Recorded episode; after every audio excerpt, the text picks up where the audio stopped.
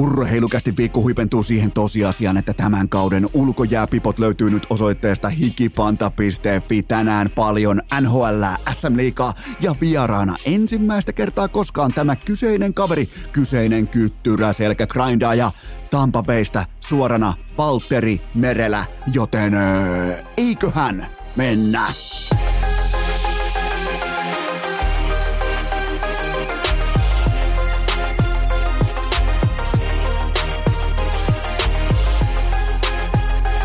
Urheilukästin kutoskausi.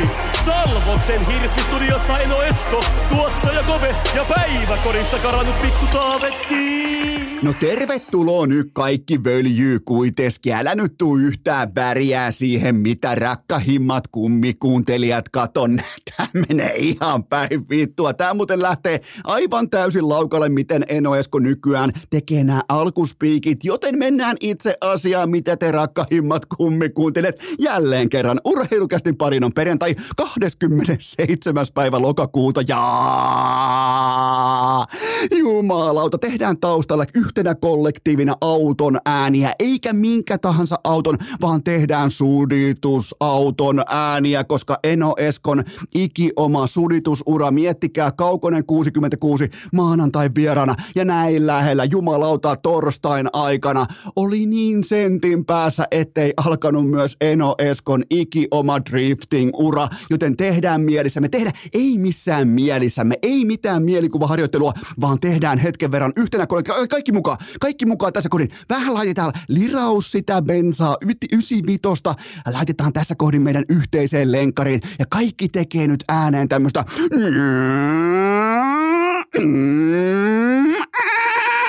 just näin, yhteisiä auton ääniä, nimittäin jumalauta, mä vein mun toisen kärryistä pieneen huoltoon. Siihen tehtiin sellainen kuin B F F-teipaus, joka siis suojaa sitä autoa. Mä sain sieltä sijaisauto. Mä en ollut nimittäin siihen valmis. Mä en, mun täytyy myöntää, että menin su- suorin polvin. Sen piti kestää kaksi puoli tuntia, pari tuntia. Mä lähdin Tiirismaan alueelle erittäin laadukkaille poluille juoksemaan. Sen jälkeen todettiinkin, että okei, tää voisi pitää vielä yötä vasten täällä, koska tässä on tällaisia muutamia muitakin juttuja tehtiin. Kiitoksia siitä heille.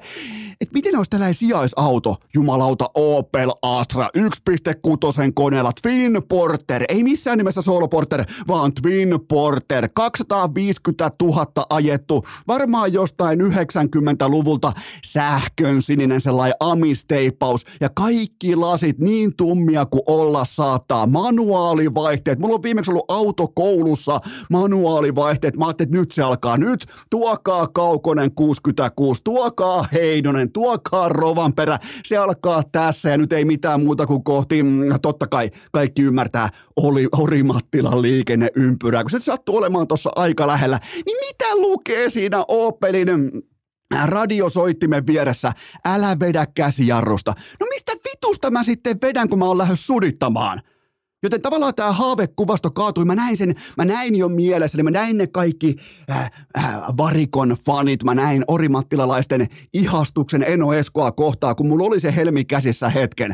Jumalauta, Opel Astra oikein, kun mulla oli luu ulkona, ulkona pakkasta, silti ikkunan veivasin vielä auki siihen yksi pilkku kuusi koneella luukutin manuaalivaihteen. Voi heittää tosta kakkosen silmään ja sen jälkeen perä irti. En tiedä, oliko, olikohan etu- vai takavetona. Ei tullut selväksi, kun ei saa vetää käsijarrusta, joten näin lähellä se oli. Näin, niin kuin tavallaan tämä antaa kuvan, paljon puhutaan siitä, että milloin se sauma tulee ja milloin se voi käyttää. Me puhutaan siitä N H L:ssä, N B A:ssa, jopa S M-liigassakin, että se on hyvin ohikiitävä tavallaan se ikkuna, kun se on raolla. Ja tämä oli Eno Eskon ikkuna nimenomaan sudittamisessa. Jumalauta, kun oltiin lähellä. Siis oltiin aivan siinä vieressä, että miten voi lähteä liikkeelle sudittamisuran kanssa. Nimenomaan niillä ohjeilla, mitä Kaukonen kuusikymmentäkuusi meille kertoi huippu suositussa maanantai-jaksossa, joten siinä se oli, jumalauta.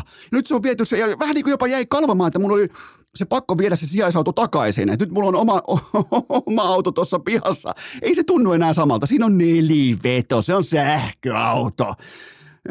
Siinä ei ole amisteippejä, siinä ei ole mitään erikoista. Jumalauta, mä sain. Ja vielä pakko mainita vielä sekin, A B C Renkomäellä. Siinä oli jotain paikallisia, todennäköisesti orimattilalaisia, oli vähän niin kuin vertailemassa omia autojaan siinä, kun mä menin laittaa vähän yhdeksänkymmentäviisi tankkiin. Niin mä en ole koskaan saanut, siinä oli siis tämän kyseisen teippifirman, tämän kyseisen niin kuin, äh, brändin teipit kyljessä siinä autossa tai ikkunoissa.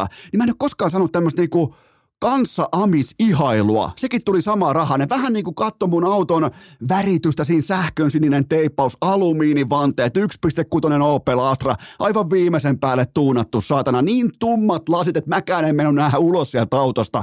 Niin nämä A B C Renkomäen nuoret pojat siinä, jotka oli takaluukut auki siinä tota, vertaili omia todennäköisesti jotain hydrauliikkaa tai, äh, tai subwoofer elementtien paksuutta tai jotain muuta vastaavaa, niin sieltä tuli sellainen niin kunnioittava bensalenkkari nyökkäys mun suuntaan. Eli mä jäin välittömästi, miettikää tämä addiktiivinen luonne, tämä jäi välittömästi koukkuun siihen hetkelliseen hyväksyntään, joka mulla oli Renkomäen A B C:llä. Jumalauta, mä haluun takaisin sen Opel Astra yksi pilkku kuusi koneella, Twin Porter, ei missään nimessä Solo Porter, vaan Twin Porter. Vähintään kaksisataaviisikymmentä tonnia pitää olla ajettu, että mä pääsen moodiin. Joten siinä oli tavallaan niin kuin Enoeskon otatus siihen, että mitä, vois, mitä olisi voinut olla.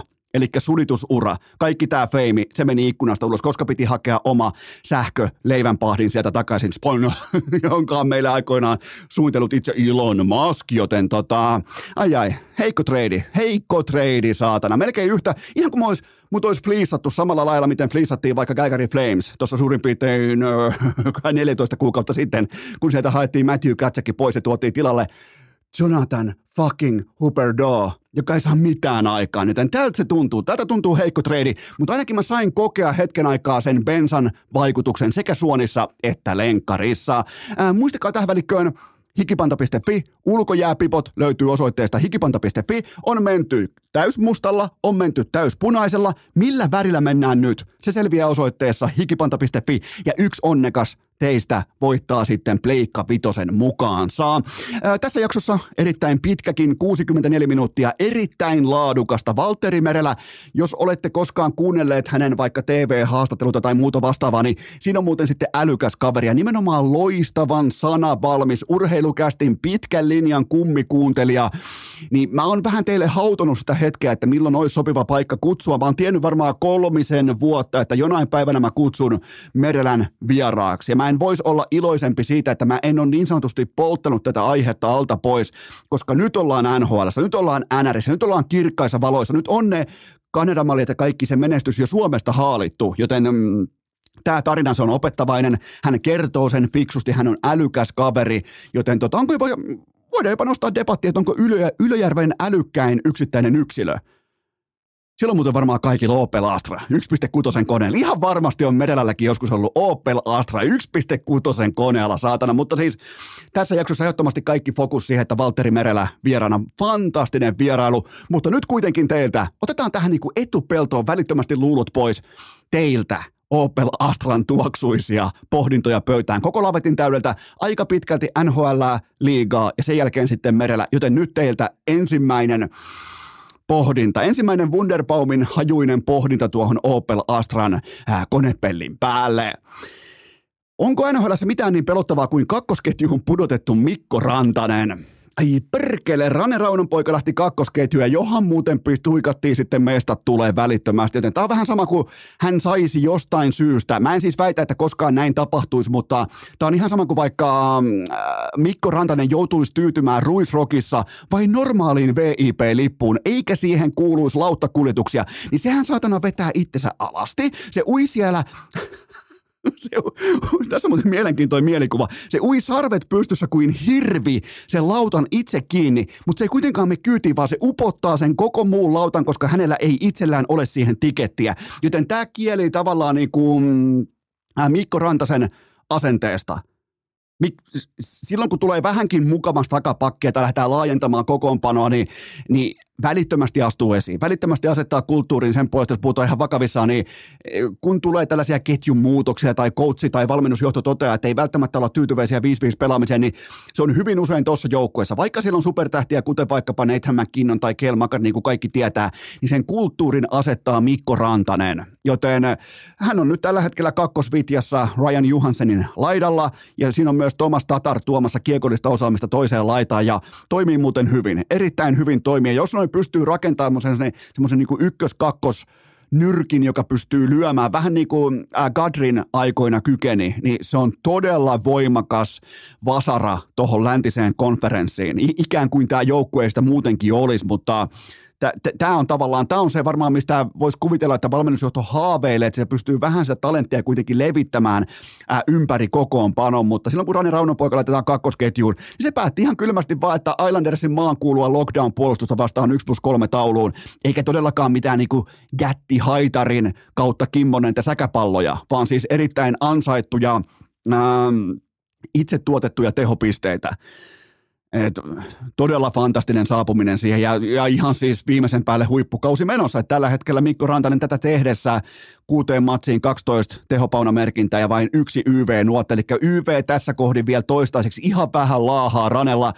Siltä otetaan, mä oon nyt tehnyt Y V-analyysiä ja mä kuitenkin puhun niin kuin jääkiekkoanalyytikkona, niin, niin tuota, siltä on ihan selvästi otettu nyt viime kauden maaliryöpytyksen jälkeen sitä laukojan paikan painottoman puolen vetopaikkaa pois. Ihan tietoisestikin, niin kuin mäkin ottaisin, mutta erittäin siis fantastinen startti tähänkin kauteen Mikko Rantaselta. Ja voidaan oikeastaan ottaa samalle lautaselle vielä tämä outo pöyristely Suomessa sen tiimoilta, että kun Spitting Chicklets-podcasti ilmoitti, että Mikko Rantanen saattaa olla koko N H L:n aliarvostetuin pelaaja, niin eihän kukaan nyt kuvittele, että tämän kyseisen podcastin, eli Spitting Chickletsin tuoteselosteessa lukisi, että ne katsois pelejä tai ne olisi minkään asian kanssa koskaan tosissaan. Sehän on siis, toi podcasti on luonut koko perustansa sille, että Biznästi kertoo jonkun reisitarinan ja miten joku nainen on joskus paskantanut sen syliin kesken härkimisen ja sen jälkeen oltiin viikko penderillä Roksissa, niin, niin sieltä voi tulla yhtäkkiä tällä, yhtäkkiä vaan päätetään, että okei, okay, by the way, Mikko Rantanen on aliarvostettu, niin ei kenenkään tarvitse ottaa sitä tosissaan. Ei todellakaan, ei missään olosuhteessa tai millään verukkeella, joten tota, ja sehän on ihan, ja totta kai me suomalaiset täältä, meillä on ollut se etuoikeus, että me ollaan katsottu Mikko Rantasen uraa sieltä ihan jostain Tepsin junnuista alkaen. Me tiedetään tasan tarkkaan, että missä se on mennyt, milloin ne keskeisimmät askelmat on otettu, mutta tässä kohdin Mikko Rane Raunonpoika Rantanen on kuitenkin, se on tismalleen oikein arvostettu. Tämä on, tämä on oikeastaan hänelle suorastaan fantastinen paikka olla täsmällisesti arvostettu. Kaikki huomio tuolla on kuitenkin akselissa Makar McKinnon, kun taas Rane saa operoida maksimitehoin sen pääruuan kanssa illasta toiseen. Joten tämä on fantastinen paikka olla tismalleen oikein arvostettu pelaaja. Ja, ja aina kun Spitting Chickletissä sanotaan jotain, niin se ei välttämättä vaadi lööppiä Suomessa. Mulla, mulla voi, korjatkaa jos mä oon väärässä, se ei välttämättä vaadi lööppiä, kun ne painaa kieliposkessa, pikkudarrassa, heittää paskaa seinälle ja katsoo jääkö roikkumaan siihen, niin media, media, media. Otetaan sykkeitä alas ihan porukalla. Seuraava kysymys. Kauanko vielä olet valmis hautomaan paniikkinappia hurrikaanipressun alla? Hurrikaanipressu. Sellainen muuten varmaan on jossain tuolla Floridassa jollain ihmisillä, kun ne on muutenkin sellaisia niin kuin hurrikaaniluolia, vai mitä ne on, hurrikaanikellareita, mihin ne menee. Niillä on varmaan myös hurrikaanipressu, mutta puhutaanpa Carolina Hurricanesista, koska kolmekymmentäkolme nuottaa omiin tätä tehdessä, viisi enemmän kuin Oilersilla, ja sehän nyt ei, Edmonton Oilers ei edes yritä puolustaa. Niillä ei ole minkäännäköistä aikomustakaan puolustaa, joten kyllä tämä kertoo osviittaa siitä, että miten tämä kausi on lähtenyt käyntiin, mutta kun puhutaan paniikkinappulasta, niin mun mielestä meidän pitää tavallaan luoda myös perspektiivi sille, että mitä on tapahtunut. Kaikki syvä data sekä silmätesti, se on peräti, tämä saattaa kuulostaa typerältä, se on viisi viisi jääkiekon osalta, se on paikallaan. Tämä on ihan idän kärkiporukka. Että ei tämä kuitenkaan niinku kaksisemmin, tämä ei sisällä tämä viisi viisi jääkiekko sellaisia niinku kyynelvuonon rakennuspalikoita. Joten vilkaistaanpa veskarit läpi. Se valitettavasti on kuitenkin yksilöurheilua joukkueen sisällä. N H L:ssä tähän saakka tällä kaudella on torjunut yhteensä kuusikymmentäkuusi veräjävartijaa. Kun otetaan mittariksi torjuntatyö versus maali odottama, se on mun mielestä todella rehellinen tapa mitata maalivahin performointia, nimenomaan torjuntatyö versus maali odottama. Ykkösveskari Frederik Andersen löytyy sieltä viisikymmentäviisi, kakkospussari Antti Raanta miehittää sijaa kuusikymmentäyksi ja rotaation kolmas hevonen Piotr Kotsnetskov majailee puolestaan siellä kuusikymmentäkuusi. Tuolla on kuusikymmentäkuusi maalivahtia käynyt tämän kauden N H L:ssä. Sijoitukset on viisikymmentäviisi, kuusikymmentäyksi ja kuusikymmentäkuusi, joten ehkä tämä kertoo kaiken tästä alusta. Ehkä tämä kertoo kaiken tästä, tästä debatista. Ja, ja Carolinan veskarit tätä tehdessä on talolle velkaa kymmenen maalia, tasan kymmenen maalia versus odottama. Että ei tavallaan sekään ei vielä piisaa siitä syystä, koska ne kohtaa paikoin aika härskiäkin odottamaan, koska niiden A V tällä hetkellä alivoima, millä ne on suorastaan festaroinut lähivuosina. Niiden A V on kenties koko N H L:n heikointa. Siellä tulee ihan uskomattomia tällaisia D-junnu-tason sijoittumisvirheitä. Miten otetaan laukaisun linja pois? Miten hävitään sisäpositio maalin edustalla? Kaikkea tämmöistä, mihin me ei todellakaan olla totuttu Carolina Hurricanesin kanssa, joten nyt kuitenkin loppuu vielä se paniikkinappulan tarkastus. Uskotaanko me, että tämä veskarikolmikko on yhtäkkiä aivan paska? Siis tullaan melkein N H L:n laajimmasta, laadukkaimmasta kokonaiskollektiivitriosta. Tullaan yhtäkkiä yhdeksi koko N H L:n historian sysipaskimmista kolmikoista. Niin mä, en, mä en usko, että yhtäkkiä tämä käännös on käynyt. Ja toinen kysymys on se, että sorvaako päävalmentaja Rod Brind'Amour A V:n kuntoon? Mä oon melko varma, että Brind'Amour, Jacob Slavin kumppanit, Sebastian Aho, ne laittaa sen A V:n kuntoon. Että totta kai meillä on nyt todella korkea varianssi käydä, ja tämä näyttää, mä tiedän tämä näyttää, ja mä tykkään siitä, että fanit on huolissa, ja fanit tykkää maalata uhkakuvia, ja sehän on nimenomaan mikä tässä myy tässä lajissa. Varianssi, odottamattomuus, kaikki tämä, mutta mä voin luvata teille, kun kaikki on sanottu ja tehty, niin tässä edelleen muhii, tässä punapaita porukassa, tämän hurrikaanipressun alla muhii edelleen keskeisin Stanley Cup-mestarisuosikki. Urheilukääst! Uskottavuus samalla tasolla kuin Kapasen armeija. Se on kuulkaa ensipakkasten kaunein fakta, että nämä kolme seikkaa ei mene koskaan pois muodista. Ulkojäät, kunnon myssyä, termospullo, kahvit. Nimittäin nyt löytyy ulkojääpipoa. Kaikki tietää, mistä on kyse. Urheilukästi joka vuotinen, joka syksyinen se kaunein ulkojääpipo löytyy osoitteesta hikipanta piste fi. Tää on breaking news, tää on hearing ja tää kaikki on faktaa. kuusikymmentä kappaletta siten, että mukaan tulee myös mitalikahvipussi. Se on siinä mitalikahvipussi. Mitalikahvia. Mieti, sulla on mitalikahvia. Mieti, miten... Nyt mä sen vasta tajusin. Sulla on ulkojääpipo. Sä lähet ulkojäälle. Ja sulla on tavallaan niin vahva luotto sun suoriutumiseen, nimenomaan sun luisteluun, että sulla on mitalikahvit jo valmiiksi mukana sun ikiomassa termospullossa. Joten mene osoitteeseen hikipanta piste fi, koska näitä paketteja, nimenomaan U J-pipo ja mitalikahvi, niitä on vain kuusikymmentä kappaletta. Vain ja ainoastaan kuusikymmentä kappaletta.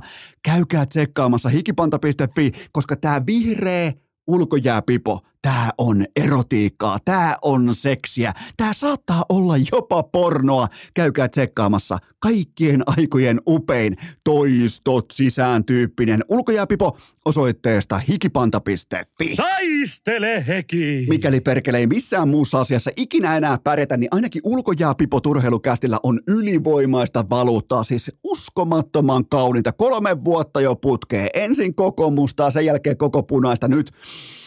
En kerro, mene katsomaan hikipanta piste fi ja nyt teiltä seuraava pohdinta pöytään. Nyt kun Edmonton Oilers räjähtää käsiin, niin kumpiko sieltä poistuu ensin? Connor McDavid vai Leon Draisaitl? Ai että mä rakastan näitä kysymyksiä, koska nämä tulee tavallaan, nämä tulee pyytämättä, nämä tulee odottamatta ja tismalleen oikeaan aikaan. Tää on tämmöistä niinku ryhdikästä öljypolientopolitiikkaa. Nyt oikein kunnolla mitataan se öljybarrelin arvo, ja se ei tällä hetkellä N H L:ssä, se ei ole järin kaksinen.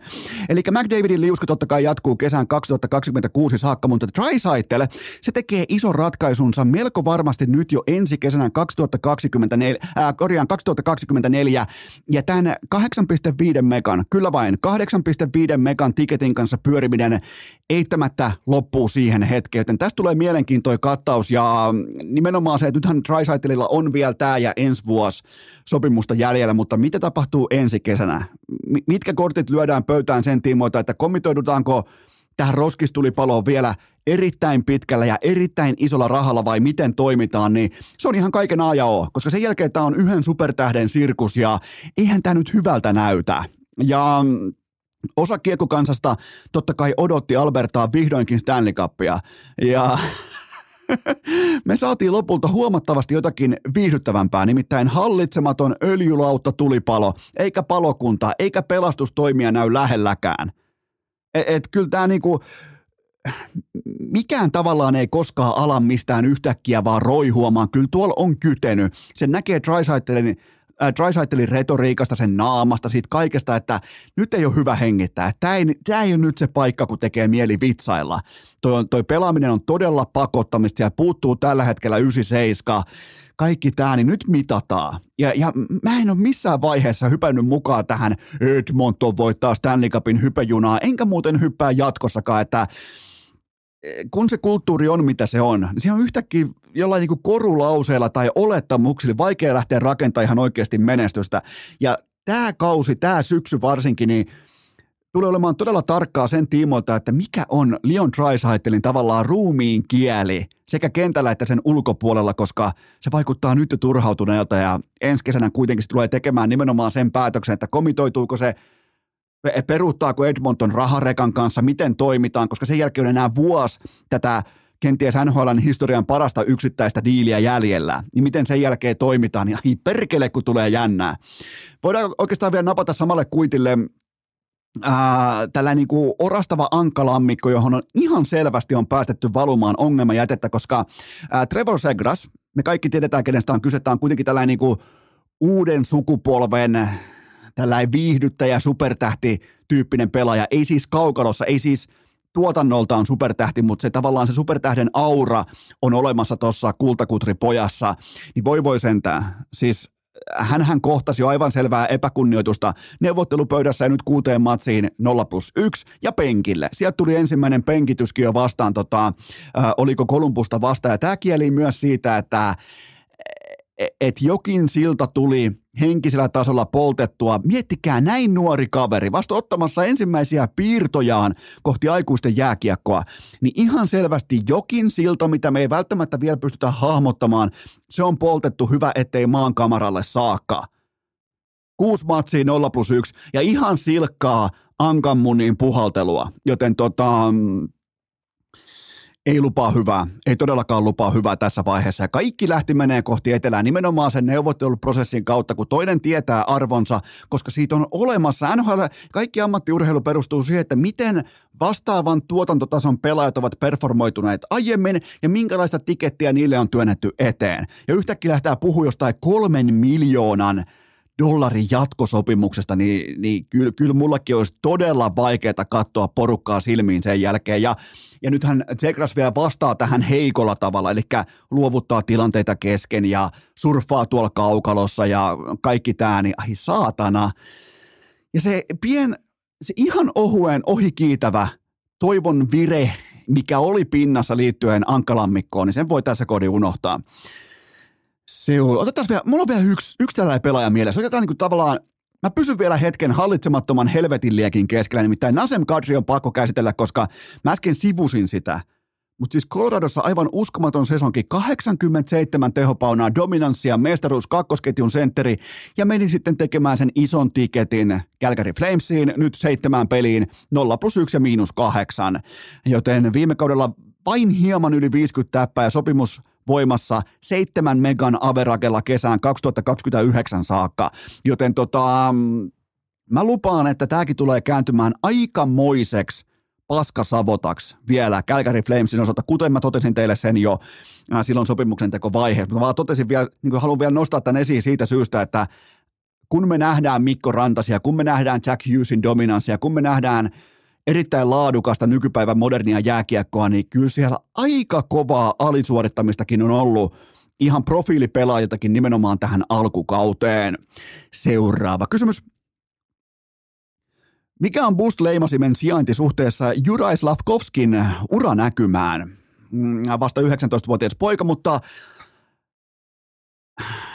en mä aloittanut podcastia sen takia, että täällä vuositolkulla tai useita niinku olympiadeja jäätäisi odottelemaan jonkun yksittäisen lausunnon kanssa. Siis tää on valitettavaa ja melko varmasti myös liian aikaista, mutta mun on pakko todeta, että mä en voi olla näkemättä tuossa slovakkipojassa seuraavaa Alexis Lafreniereä.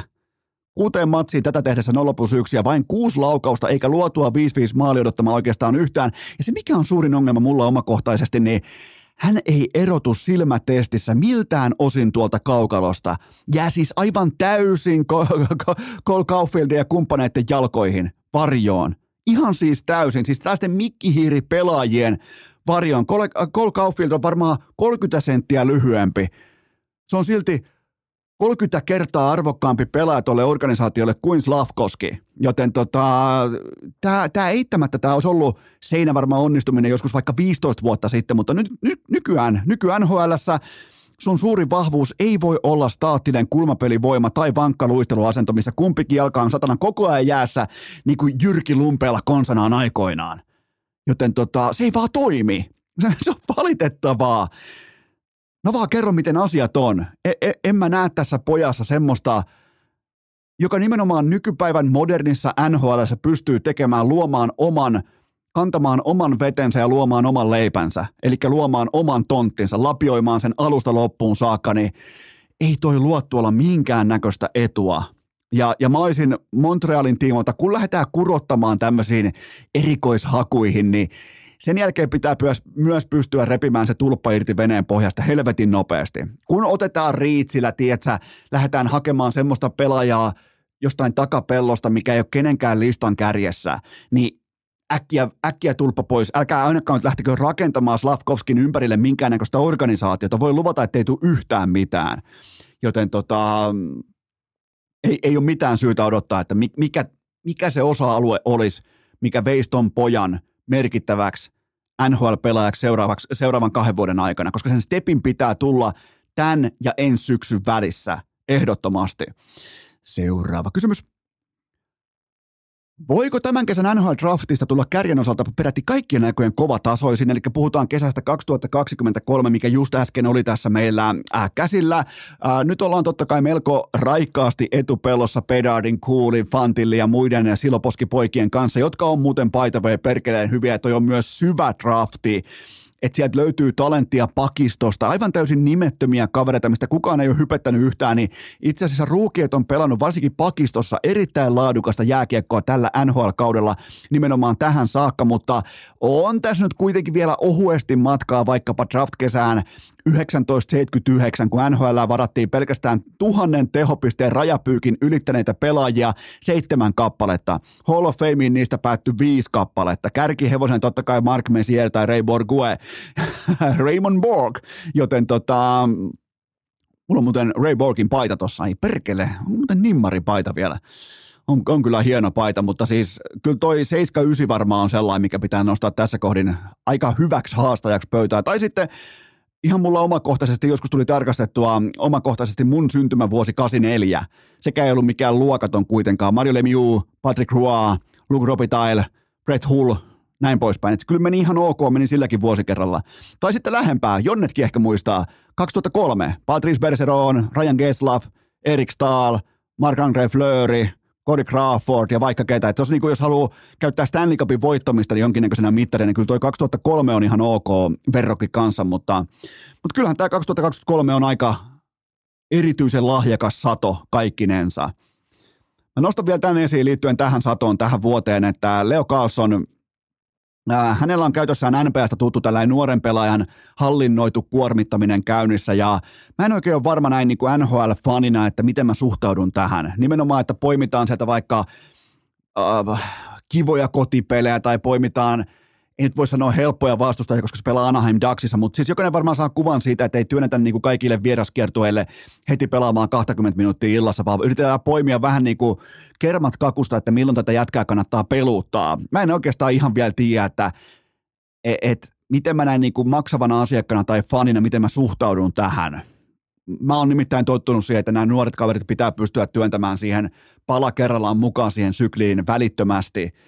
Eikä, eikä tällaista N B A:sta tuttua niin kuin hallinnoitua kuormittamista. Mä en, mun on pakko myöntää, että mä en ole tämän fani, vaikka mä ymmärrän tismalleen, mitä tällä haetaan. Seuraava kysymys. Montako kertaa vielä N H L aikoo... No niin, miten tämä menee? Kato vaan. Montako kertaa N H L vielä hioo sateenkaariprotokollaansa tämän kauden aikana? Tämä kaikki on jotenkin aivan perkeleen häpeällistä ja surullista, mihin... nurkkaan N H L sai ihan omakätisesti itsensä työnnettyä. Kaikki tämä meteli, kaikki tämä negatiivinen uutisointi ja kaikki tämä sysimusta P R. Ja sen jälkeen sitten yksi Arizonan liikuntahalli vitospakki vetää kierroksen verran sateenkaariteippiä mailan varteensa ja koko koodisto kertalaakista uusiksi. Tätä on heikko johtajuus. Tätä on todella heikko johtajuus.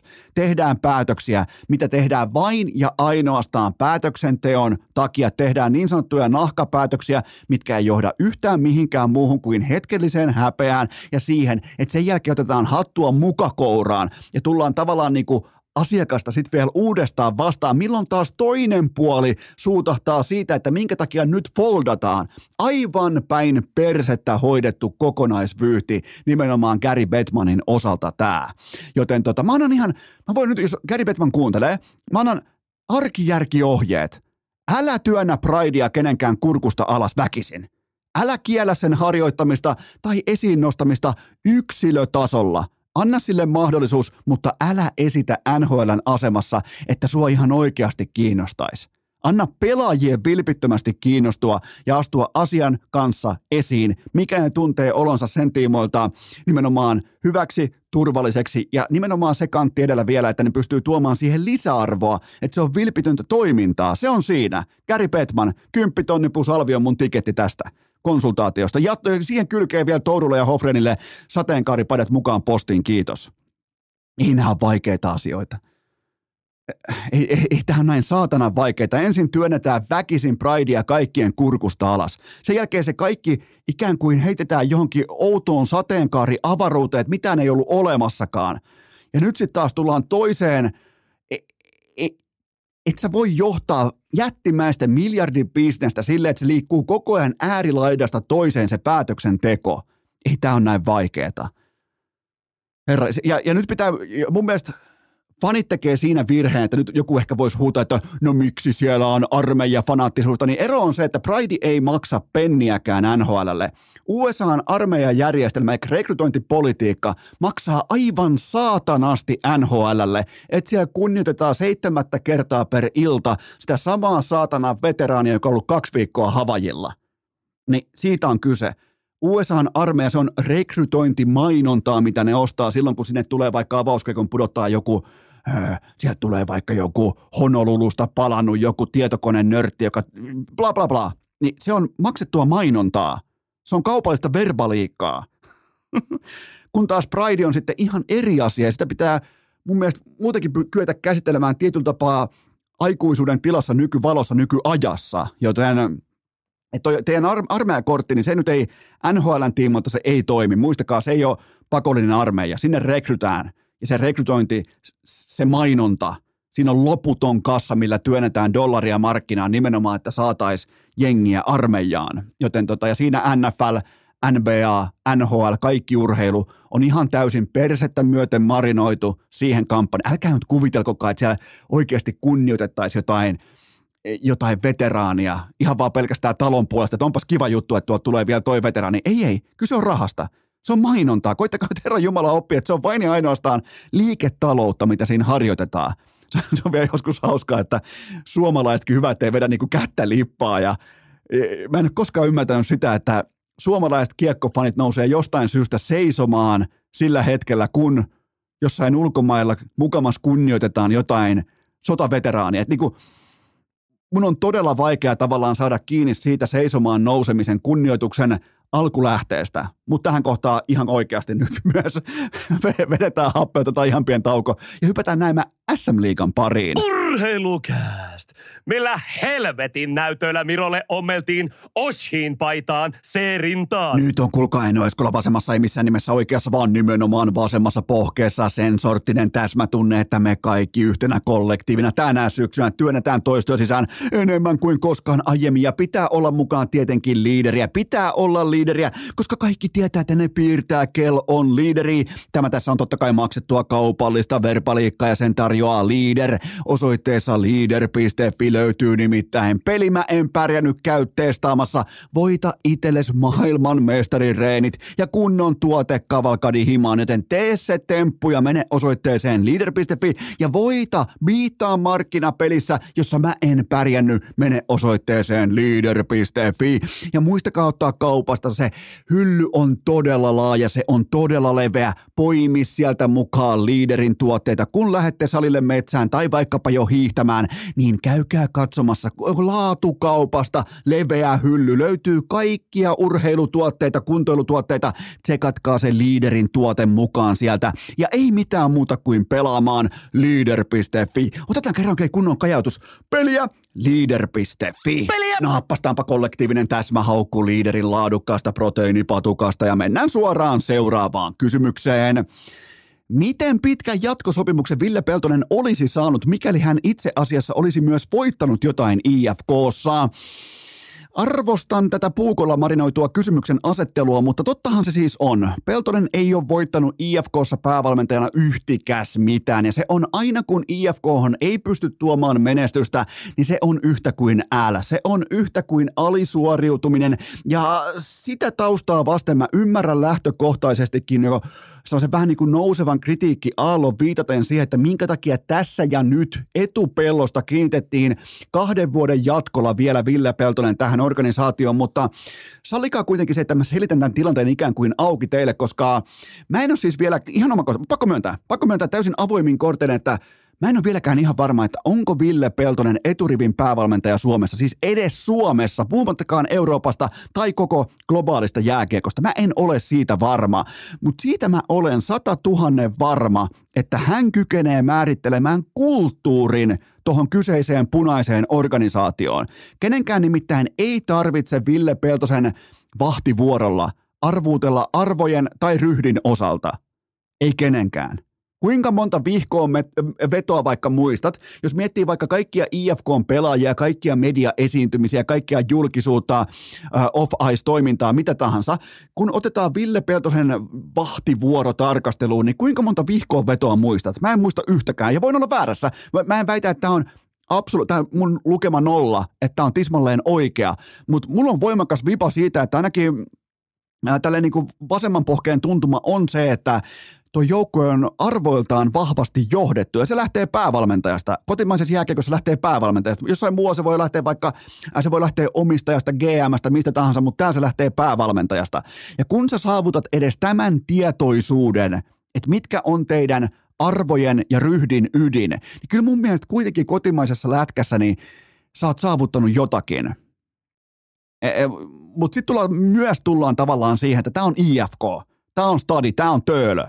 Täällä ei, täällä ei piisaa mitkään niin kuin G M:n OK-osumat tai kiva tsemppi tai sellainen, että päävalmentajan valinta tai pelaajahankinnat menee ikään kuin siihen niin kuin tikkataulun lähialueelle. Ei kyllä niiden pitää osua kymppiin. Kyllä tolla budjetilla, loppumattomalla kassalla, kyllä tuolta pitää tulla. Että kyllä valitettava fakta on kuitenkin se, että Peltonen punnitaan vain voittamisen vaalla ensi keväänä. Kaikki muu on ihan silkkaa hölynpölyä ja tällaista niin kuin konsulttipuhetta.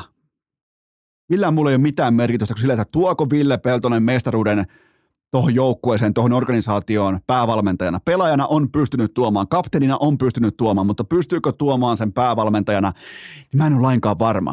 Mä oon yhdestä tekijästä, mä oon varma. Se on arvot ja kulttuuri, mutta nimenomaan tämä jääkiekon sisältöosaaminen päävalmentajan näkökulmasta, se, että mitä jääkiekkoa tuo joukkue pelaa, niin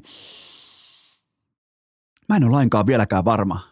Ylivertaisella pelaajamateriaalilla, paikoin alisuorittamista. Se niin kuin tavallaan Ville Peltosen koko uraa I F K:ssa leimaa sellainen tietty alisuorittamisen lähtökohta.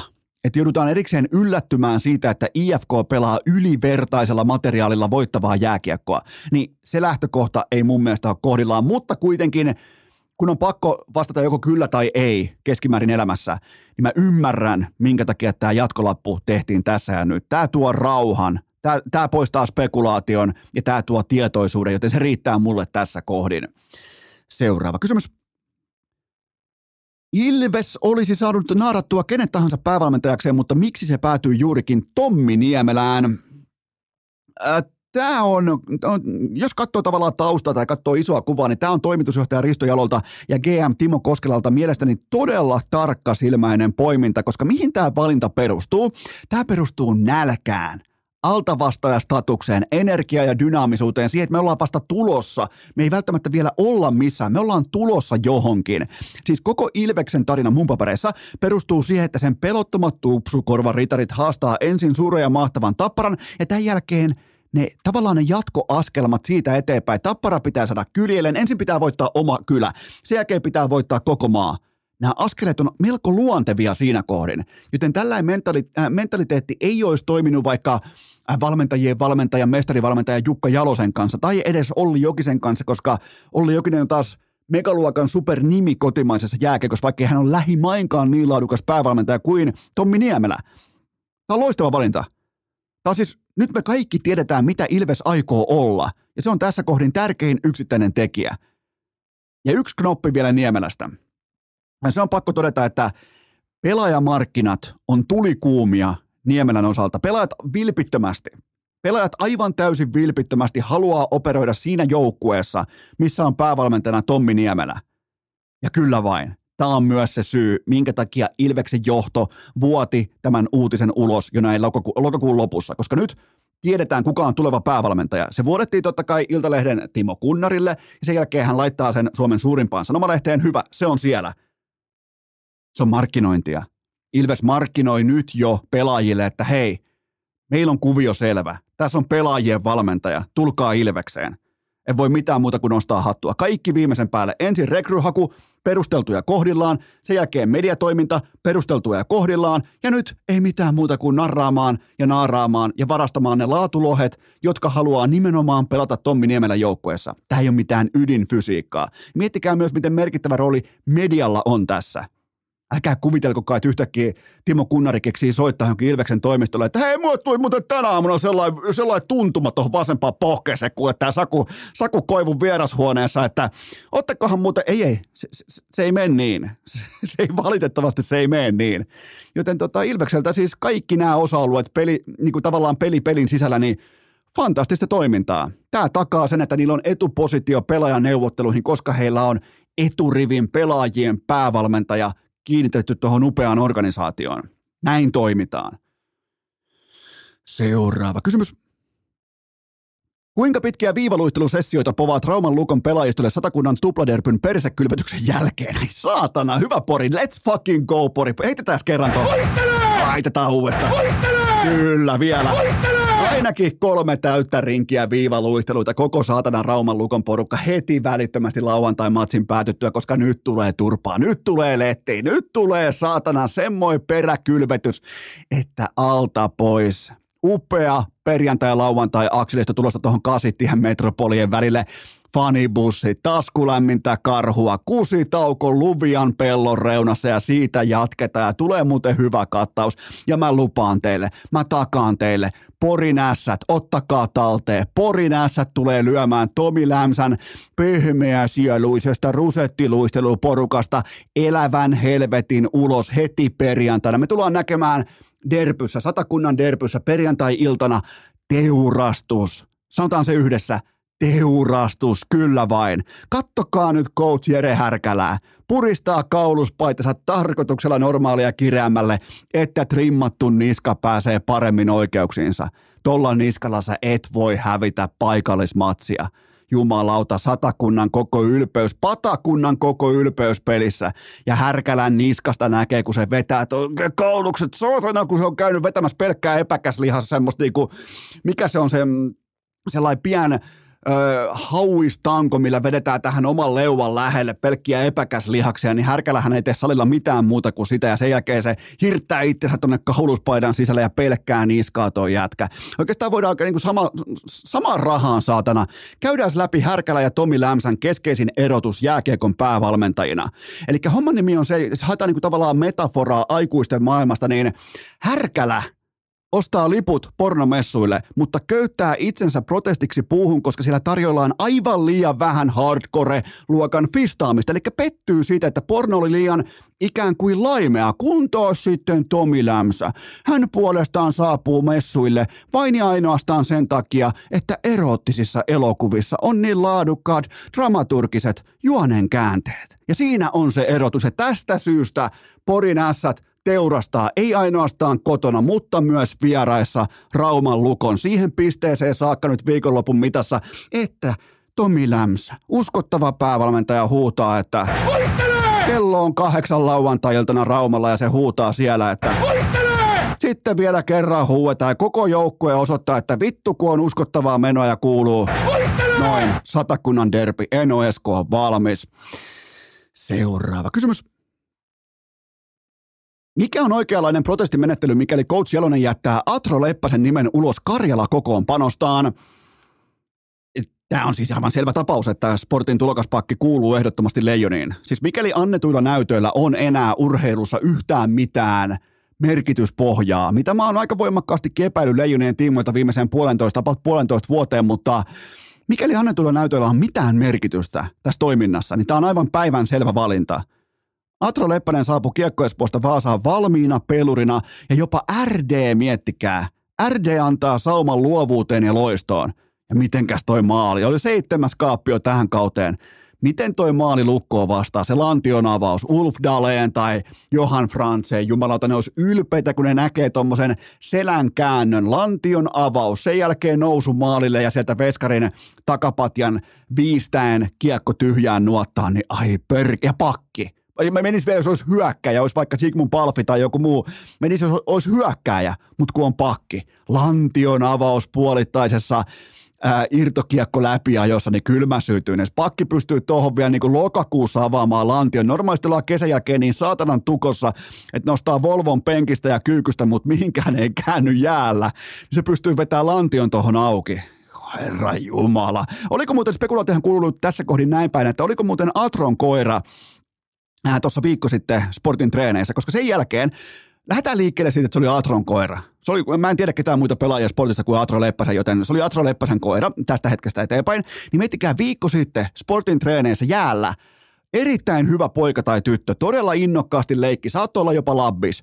Sen jälkeen kolme matsia, kolme voittoa, Kalpa, Ilves ja nyt Lukko teuraalle. Älkää ikinä väheksykö koiran voimaa jääharjoituksissa.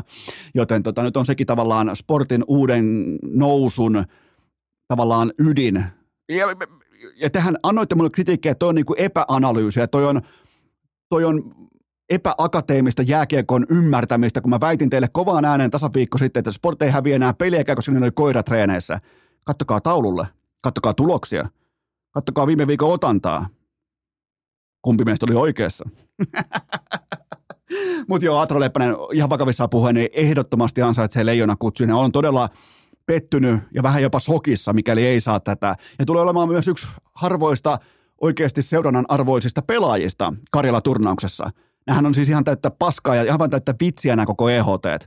Mut silloin täällä on sinne tulee aina sellainen mielenkiintoinen pelaaja, mitä voi seurata. Niin tota, ehdottomasti Atro Leppänen ei mitään muuta kuin leijoniin. Tiketti valmiiksi ja leijoniin. Tähän loppuun vielä ennen kuin mennään Waltteri Merelään, niin otetaan N F L-kohdepoiminnat. Viime, viime viikolla tuli tasamaan suoritus. Tuli, tuli yksi pussi, tuli yksi vihko ja yksi osuma. Eli ihan tismalleen keskeltä leikattu tasapeli, maaliton tasapeli. Mutta ota talteen tässä kohdin, jos haluat N F L-kohdepoiminnat tähän viikkoon numero kahdeksan. Ne alkaa tässä ja nyt. Ootko valmis? Laita ne ylös, laita pääkoppaa. Mä en perustele näitä mitenkään, koska mua ei kiinnosta. Mä en tuhlaa kenenkään aikaa. Muuten nämä jaksot on jopa perjantaisikin kahta kolmea tuntia. Philadelphia Eagles, miinus kuusi ja puoli pistettä. San Francisco forty-niners, miinus kolme pistettä. Ja Pittsburgh Steelers, plus kolme pistettä. Eli Philadelphia, miinus kuusi ja puoli. San Francisco, miinus kolme. Ja Pittsburgh, plus kolme. Ja, mä, ja nyt joku huutaa, että no mutta siellä on Sam Darnold. Eikä, mä en halua perustella, mutta San Franciscon rakenne, Kyle Shanahanin hyökkäyspelaaminen, pelin kutsuminen, se skeemaaminen, se kantaa nimenomaan Sam Darnoldin näköisen pelirakentaja tavallaan niin kuin prototyypin luvattuun maahan. Saa ottaa talteen. Tuo joukkue tulee kävelemään Bengalsista yli kotikentällään kahden suuttumusviikon jälkeen, joten Philadelphia miinus kuusi ja puoli, neljäkymmentäyhdeksän miinus kolme ja Steelers plus kolme. Ja sitten hypätään Waltteri Merelän ensivierailu, ensivierailuun urheilukästissä. Ai että nämä on hyviä nämä sanavalmiit urheilijat. Näitä enemmän. Kertokaa, paljastakaa mulle näitä urheilijoita läpi lajikenttiä. Mä oon kiinnostunut tämän tyyppisistä urheilijoista, joilla on sana hallussa. Ne uskaltaa olla ylpeitä, ne uskaltaa kertoa tarinansa, joten Waltteri Merelä loistava vierailu. Ja nyt jo muistilappuna etupellosta talteen. Urheilukästi jää ensi maanantain jakson jälkeen pienelle tauolle. Mä en vielä kerro, mitä mä lähden tekemään, mutta totta kai nyt kun on jo mitä kaksikymmentäviisi jaksoa taas yhteen tuubiin, onko kahdeksan yhdeksän viikkoa tehty yhteen tuubiin? Oikeastaan koko kesäkin tuli tehty yhteen tuubiin. Sitä ei kyllä lasketa, kun oli vain yksi jakso viikossa, mutta ää, ensi maanantain jakson jälkeen jää sitten viikon mittaiselle pikkutauolle. Ihan siis marginaalinen tauko, mutta kannattaa nyt jo motivoitua sitten siihen keskiviikkoon, että missä on urheilukästin jakso. Eli ensi viikolla tulee vain urheilukästiä maanantaina ja totta kai sitten Touru Hofreen tiistaina normaalin tapaan. Muistakaa kuunnella myös tämän viikon Touru Hofreen jakso. Ja muistakaa myös ulkojääpipot, hikipanta piste fi ja yhdelle onnekkaalle lähtee P S viisi mukaan. Se osoite on hikipanta piste fi. Nyt ihan pieni tauko ja sen jälkeen Waltteri Merelä. Urheilukääst! Iskee kuin Tourun karaokeveto kuopiolaisen perheravintolan peränurkassa. Aivan tuota pikaa hypätään kohmeiselta Junttipellolta Tampan lämpöön Waltteri Merelän vierailun muodossa, mutta sitä ennen mulla on teille huippunopea kaupallinen tiedote ja sen tarjoaa Pikadelin salaattibaarit. On muuten sitten viimeisen päälle fiksu valinta. Muistakaa se lounaan merkitys. Se on vaikkapa tähän viikonloppuun. Se on M V P-kavalkadia kategoriaa. Se on sitä kaliberia. Joten menkää osoitteeseen pikadeli piste fi, koska siellä löytyy kaikki sijainnit. Ja muistakaa myös frappit ja valmiiksi pakatut salatit. Löytyy muun muassa R-kioskilta. Mieti miten helppoa. Mutta ennen kaikkea se pikaruoka, se ei tarkoita automaattisesti roskaruokaa.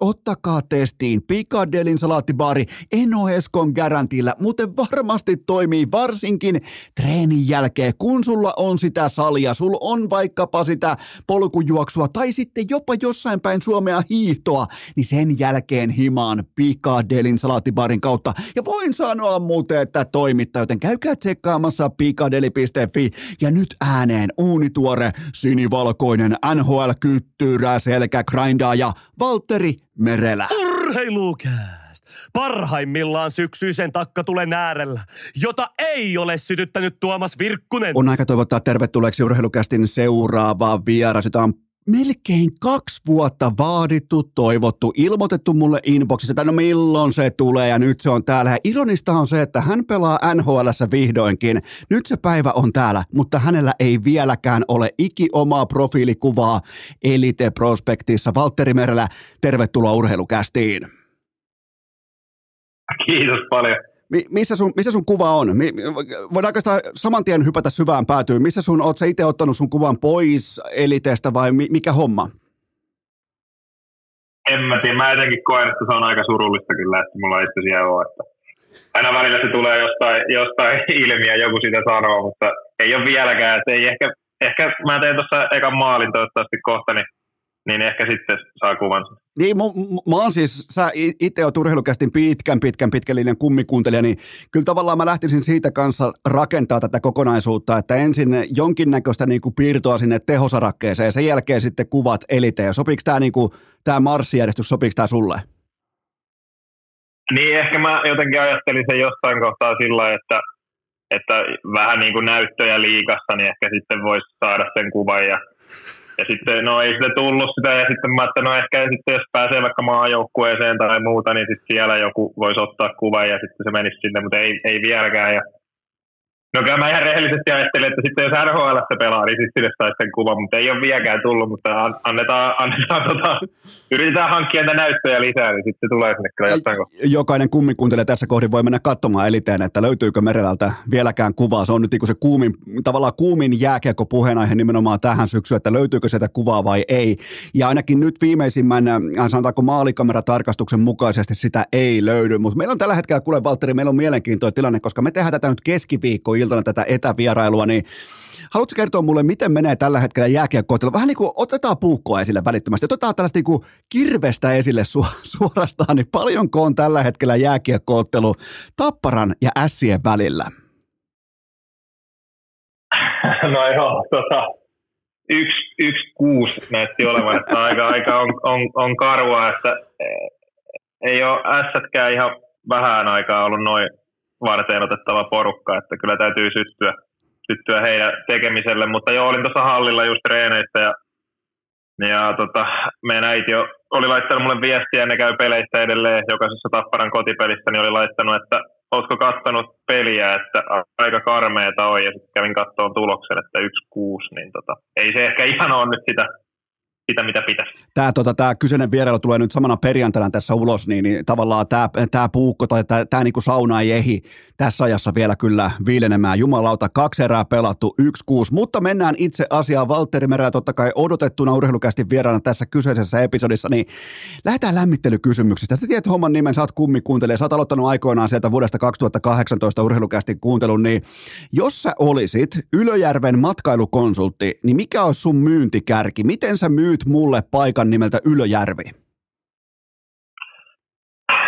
No siis, mitäs mä nyt sen myisin? Ihan maailman paras paikka lapsiperheille.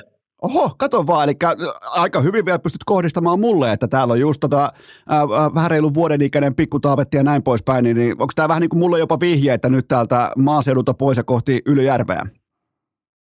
No joo, se on Se on niin kuin sopivan lähellä Tamperetta, mutta sitten ehkä tuohon omaan lapsuuteen vähän pohjustin sitä, että nautin kyllä ihan, ihan täysillä siitä, niin koen, että se kyllä sope, sopisi varmaan monelle muillekin. Mikä, mikä muuten on sun junnu tai niin kuin ihan kasvatti, kasvatti, kasvatti seuran ää, nimi? Onko siellä, mikä on muuten Ylöjärvellä? Öö, no silloin, kun mä olin nuori ja aloitin lätkän, niin oli Ylöjärven Ilves ja Ylöjärven Tappara.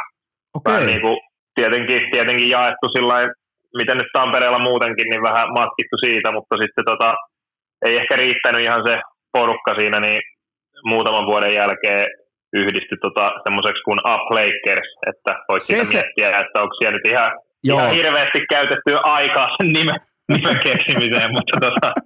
se, se, se se muuten oli, mitä mä hain tässä, kun mä muistin, että sieltä on jotain niin kuin todella tällaista niin kuin, todella sekopäästä kamaa on sieltä Ylöjärveltä, niin se se oli Up Lakers. Onko muuten jopa sieltä se äijä, joka hyppäsi katsomosta vetämään lättyä sitä yhtä kenttäpelaajaa? Taisi muuten olla Ylöjärveltä tämä kyseinen video. Nyt muuten, nyt en ole Eskolla, jonkinnäköinen hälytyskello soi tällä hetkellä liittyen Ylöjärveen. Huomaatko, kuinka mä niin kuin tavallaan vedän tavallaan langanpätkiä yhteen tässä kohdin? Joo, kyllä se oli itse asiassa sieltä se ylä, Ylöjärven jää, Ylöjärven jää, Yläparvelta tullaan alas siitä sinne koppi, koppikäytävälle ja se on aika, aika tota, se on, no se on sitä mitä se on, mutta joo, ei, ei tohon nimeen ainakaan, niin ihan hirveästi on niinku mitään eronleimausta vaadittu, että se oli aika, aika erikoinen ratkaisu, mutta silloin on jo pidempään menty ja edelleen tietota.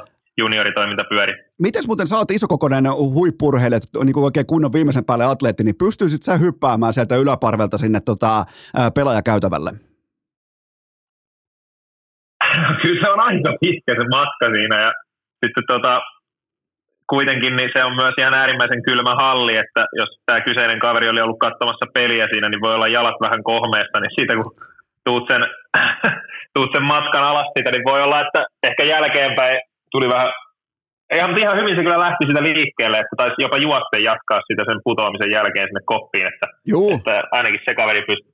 Sehän, sehän tippui tasajaloille, kun Nick Nackertonin aikoina ja lähti suoraan kimppuun. Siis toi on niinku nimenomaan, kun mä mietin, että mistä mulle resonoi ylipaik- ylipäätään niinku paikka nimeltä Ylöjärvi, niin toi se oli. Toi se oli, mitä mun aivot on koko päivän tässä nyt kaivannut, ja me löydettiin se niinku tavallaan, me löydettiin se yhteinen vastaus sieltä, mutta otetaan seuraava lämmittelykysymys. Satutko tällä hetkellä olemaan tietoinen siitä, että Heinolan suunnalla susta tehdään kovaa vauhtia siltakaupungin ikiomaa poikaa?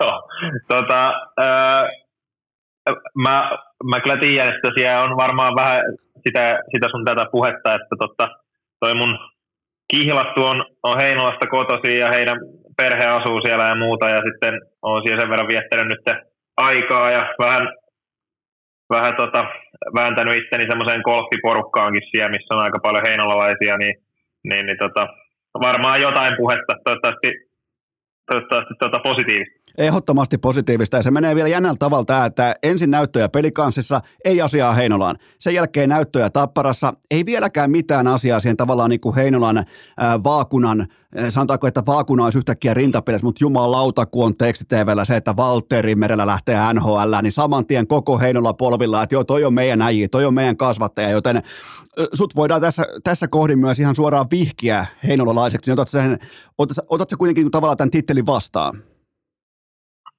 No joo, kyllä mä oon sitä paikasta tykännyt, että me ollaan tässä aika monta vuotta nyt vietetty siellä paljon aikaa ja, ja tota, mukava kesäkaupunki, sanotaanko näin. Mukava kesäkaupunki, vähän niin kuin Selänteen Eetulta, että huikea paikka, paljon hyviä ravintoloita ja voi viedä koiran ulos. Ja, ja, ja, et teihän on siis, teihän on koira teidän perheessä, niin tavallaan sulla menee ihan yksi yhteen Eetu Selänteen kanssa tämä homma. Joo, ja itse asiassa meidän rakas koira tällä hetkellä asuu siellä Heinolassa, että tota...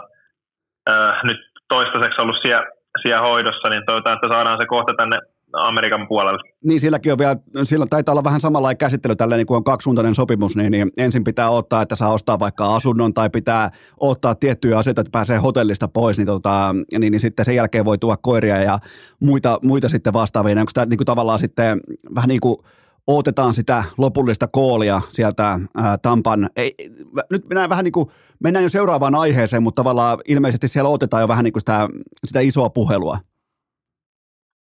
No joo, ja sitten ehkä se ei ollut ihan niin yksinkertaista, mitä mä ajattelin sen koiran niin kuin tuominen tänne, että, että tota, jos olisi semmoinen vähän pienempi koira, että menisi tuossa matkustamossa, niin, niin, niin tota, se olisi ihan simppeliä, mutta toi oli yllättävän hankala hankala, kun pitää, ei pääse suoraan lennolla kuitenkaan ja muuta, niin siinä on vähän joutunut taklaamaan semmoisia esteitä, että toivotaan, että saadaan se nyt selvitettyä tässä mulla, että, tuota, mahdollisimman mulla, nopeasti. Mulla, mulla on siihen oikeastaan niin kuin vinkki, haluatko kuulla sen?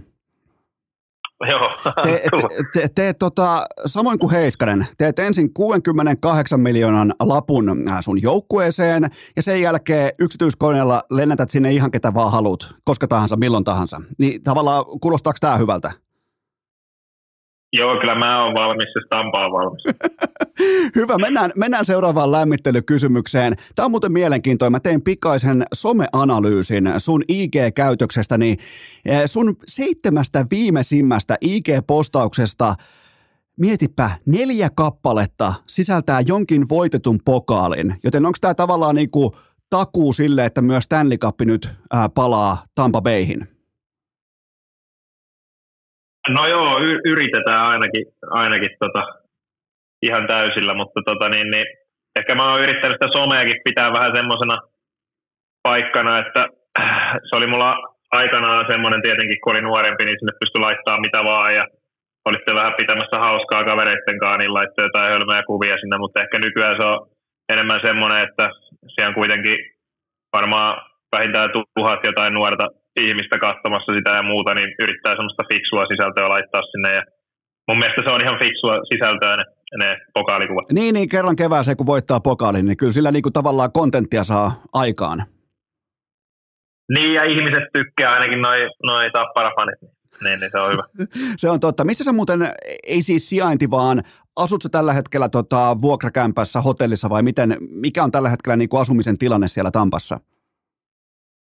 Äh, joo, me oltiin toi eka kuukauden pätkä ihan normihotellissa, hotellihuoneessa ja tota, sitten kun sai ton tiedon just, että, että on niinku avausrosterissa ja muuta, niin sitten kun siinä pelaajayhdistyksen C B A-sopimuksessa tai missä ikinä, niin on, on semmoinen pykälä, että pitää tarjota pelaajalle sitten semmoinen niinku huoneistohotelli, missä on keittiö ja muuta, niin, niin, niin sitten muutettiin tähän hallin viereen tämmöiseen tosi hyvää, hyvää huoneistohotelliin, että meillä on tämmöinen ihan perus, ihan samanlainen kuin olisi niinku vuokrakämppä, että tämmöinen ihan, ihan perus niinku kämppä tässä huoneistohotellista, niin tämä on kyllä ollut, ollut tosi hyvä. Onks, oot, oot sä jo laittanut sinne tota, ihan vaan varmuuden vuoksi, oot sä laittanut sinne hotellihuoneen seinälle Steven Stamkosin julisteen? Joo, tota, itse asiassa just yksi toimittaja kysyi, että onko sulla se vielä tallessa se juliste, mä ajattelin, Että ikävä kyllä ei ole, että aika monta kertaa on tästä muutettu ja lapsuuden kodistakin on porukat ja muuttanut ja muuta, että ei ole kyllä talletta, että, että tota, täytyy nyt vaan, täytyy nyt vaan tota, pärjätä ilman. Mä tajan muuten tietää vanhana Tampan kävijänä suurin piirtein, missä sä asut. Onko, onko siinä tota pikkujoen tai se pikkukanava vai mikä se nyt ikinä onkaan, niin se, siinä rannalla on näitä huoneistohotelleja useampia, niin onko joku niistä?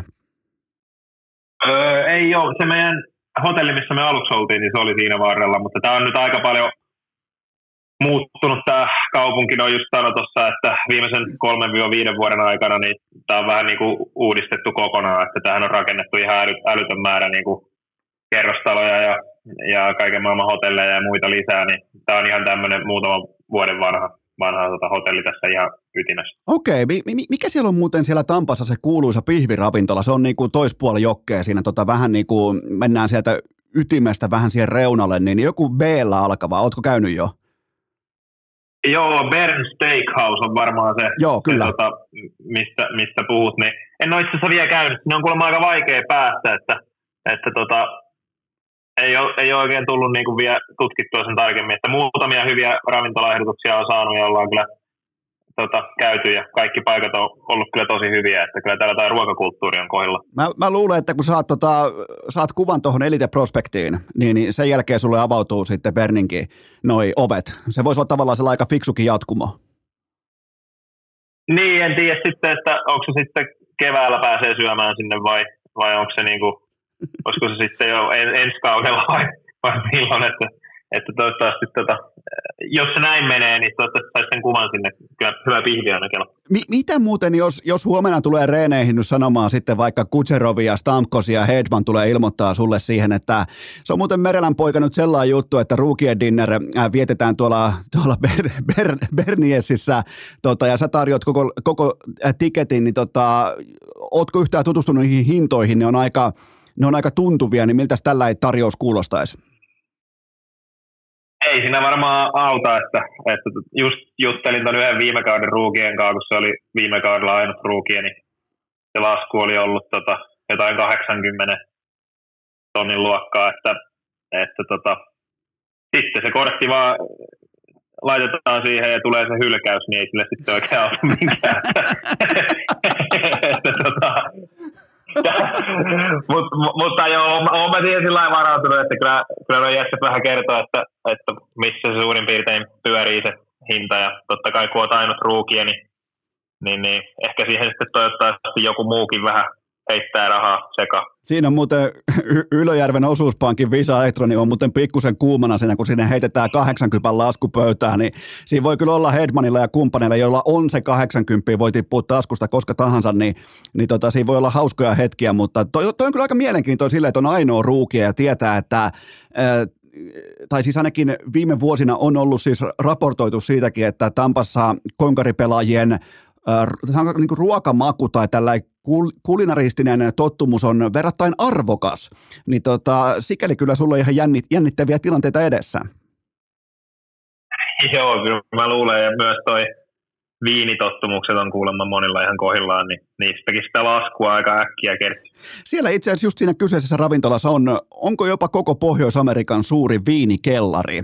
Päästiin, päästiin kaksituhattaviisitoista Stanley Cupin finaaleissa, niin päästiin sitä katsomaan sinne, niin se oli todella ikimuistoinen näky, koska se ei loppunut ikinä kesken, ja se oli aivan loputon, ja kallein pullo, jos mä heitän nyt hatusta, niin se oli vaikka kolmekymmentäyhdeksäntuhatta taalaa tai jotain. Niin tota, siellä on sitten myös niinku repertuaaria. Joo, onneksi se ruukidinneri on kuulemma yleensä jossain road, road tripillä, niin ei tarvitse mennä tuohon.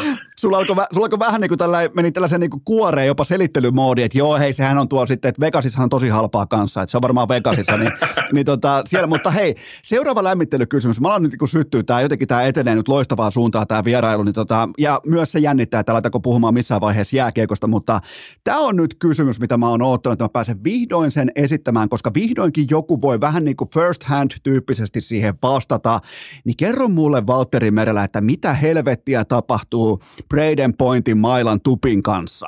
Mi- mi- mi- miten joku voi pelata jääkiekkoa tommonen jööti kädessä? En mä, o, oon mä katsellut noita muutamia tuppeja tuossa enää, mutta kyllä se on aika älytön joo, että, että mutta ihan hyvin se en mä tiedä, kai sillä jaloilla enemmän pelaa sitten, että ne muuten liikkuu aika, aika hieron näköisesti. Ja meillä on toi yksi luisteluvalmentaja, että kun me aina välillä ollaan jäällä ja se näyttää mulle niinku, mitä reenataan. Ja aina on niinku pointin klipit siinä tavallaan niinku esimerkkinä. Että mä ajattelin, että joo, että yritetään vaan, mutta että jos mä noin luistelisin, niin mä olisin ollut täällä jo aika paljon pidempään varmaan tässä sarjassa. Että ei, ei ihan tuu tuosta niinku selkärangasta tommonen.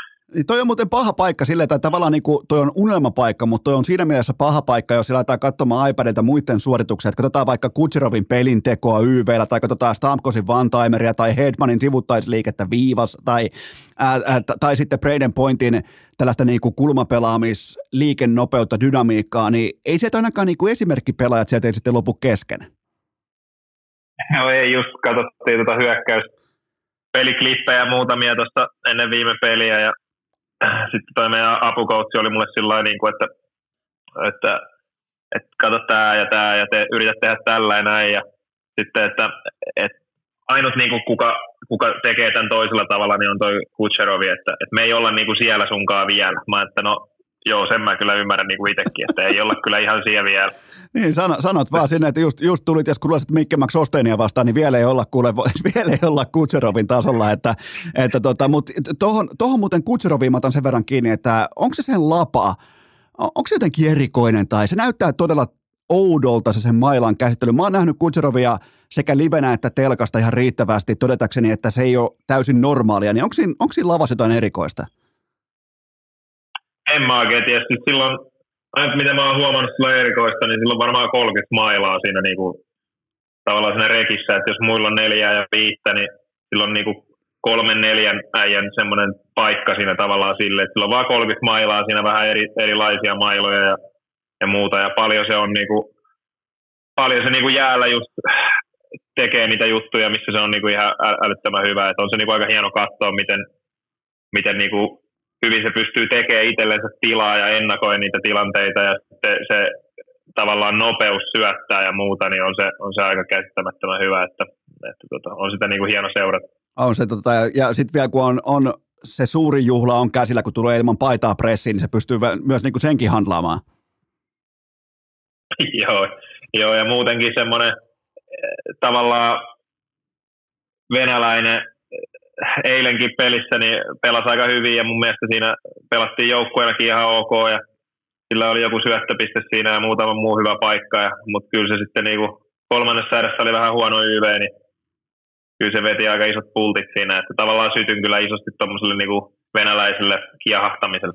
Mitähän se hakee sillä mailamäärällä? Etteikö se niinku päiväkohtaisesti kuumaa keppiä sieltä tai jotain muuta, että joku, tietty, niinku, joku vaan tuntuu lämmittelyssä hyvältä, niin mennään niinku tietyllä mailaa.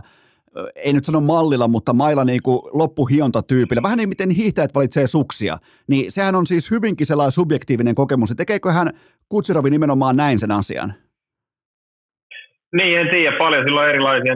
Niin kuin, mä veikkaan, että sillä on sama maila tavallaan tehty vähän eri tyyleillä. Voi olla vähän eri lavalla tai jollain eri jäykkyydellä ja muuta. Että, että en, en tiedä tarkkaan. Että ei se niin kuin hirveästi, hirveästi puhu, puhuttaisi sillä lailla, että en ole kysely siitä asiasta siltä niin kuin ainakaan vielä mitään, mutta, mutta tota niin, niin, kyllä se niitä paljon, paljon hinkkaa ja reenaa ja muuta, niin ehkä se sieltä, ja niin kuin ihan, ihan hyvin näyttää toimivaa, että antaa mennä vaan. Oletko tota, uskaltanut muuten noille isoille pojille vielä puhua mitään? Stamkos, Hedman, no Kucherov, se voi olla vähän vaikeampi, vaikeampi hevonen pointti kumppanit, niin, vai onko siinä sellainen tietty niin kuin kuitenkin sellainen etäisyys ja vähän niin kuin sitten toistojen kautta sisään?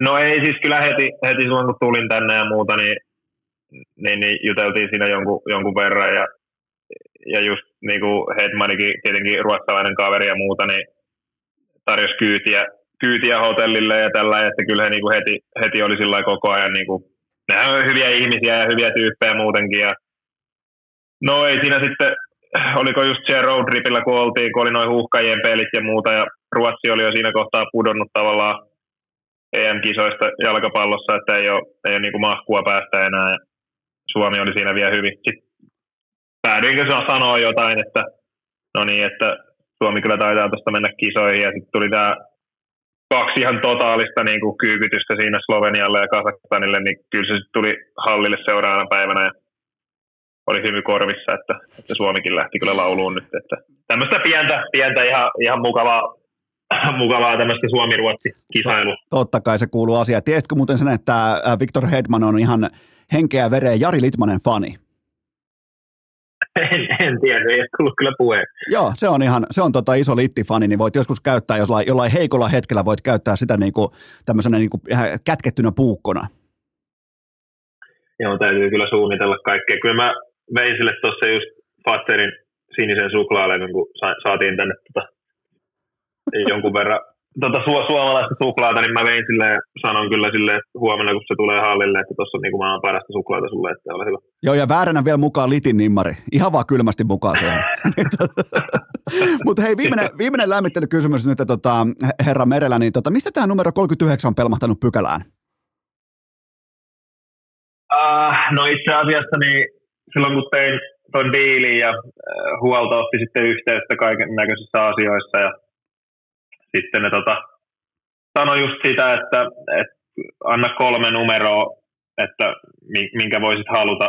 haluta. Ja, no sitten mä tietenkin tein taustatyötä vähän ja katsoin, että kellä on ollut yhdeksän tai yhdeksäntoista Tampasta ja onko ketään semmoisia niinku isoja staroja tai muuta. Ja, no ei oikein ollut niinku semmoisia mitä hirveän isoja nimiä. Ja, että mä laitoin siihen yhdeksän ja yhdeksäntoista ja sitten kun piti se kolmas vielä ehdottaa, niin laitoin sitten, mulla on ollut ajunnuissa jonkun vuoden oli kolme yhdeksän ja sitten maajoukkueessa oli, oli tota kolme yhdeksän noissa mun kaikissa ekoissa peleissä. Ja mä ajattelin, no, että jos nyt täytyy, niin mä voin sitten sen kolme yhdeksänkin ottaa. Ja sitten kun tulin siihen leirille, niin se oli se kolme yhdeksän. Mä ajattelin, että no, ehkä se meni vähän sillä tavalla, että ei ne halunnut mulle niin pientä numeroa antaa, niin mentiin sitten kolme yhdeksällä ja eipä sitten kukaan oikein kysellyt, kun pääsin tuohon joukkueeseenkaan, että haluatko vaihtaa tai muuta, niin sitten mä ajattelin, että mennään sillä ja tehdään siitä sitten numero. Mieti, kun olisit oikein kunnon niinku etu, eturivin ylöjärveläisenä, nykyisenä heinonalaisena, olisit siihen vaan todennut, että no, no mä voisin olla vaikka nelonen tai kaksikutonen tai sitten mä voisin olla ysiykkönen.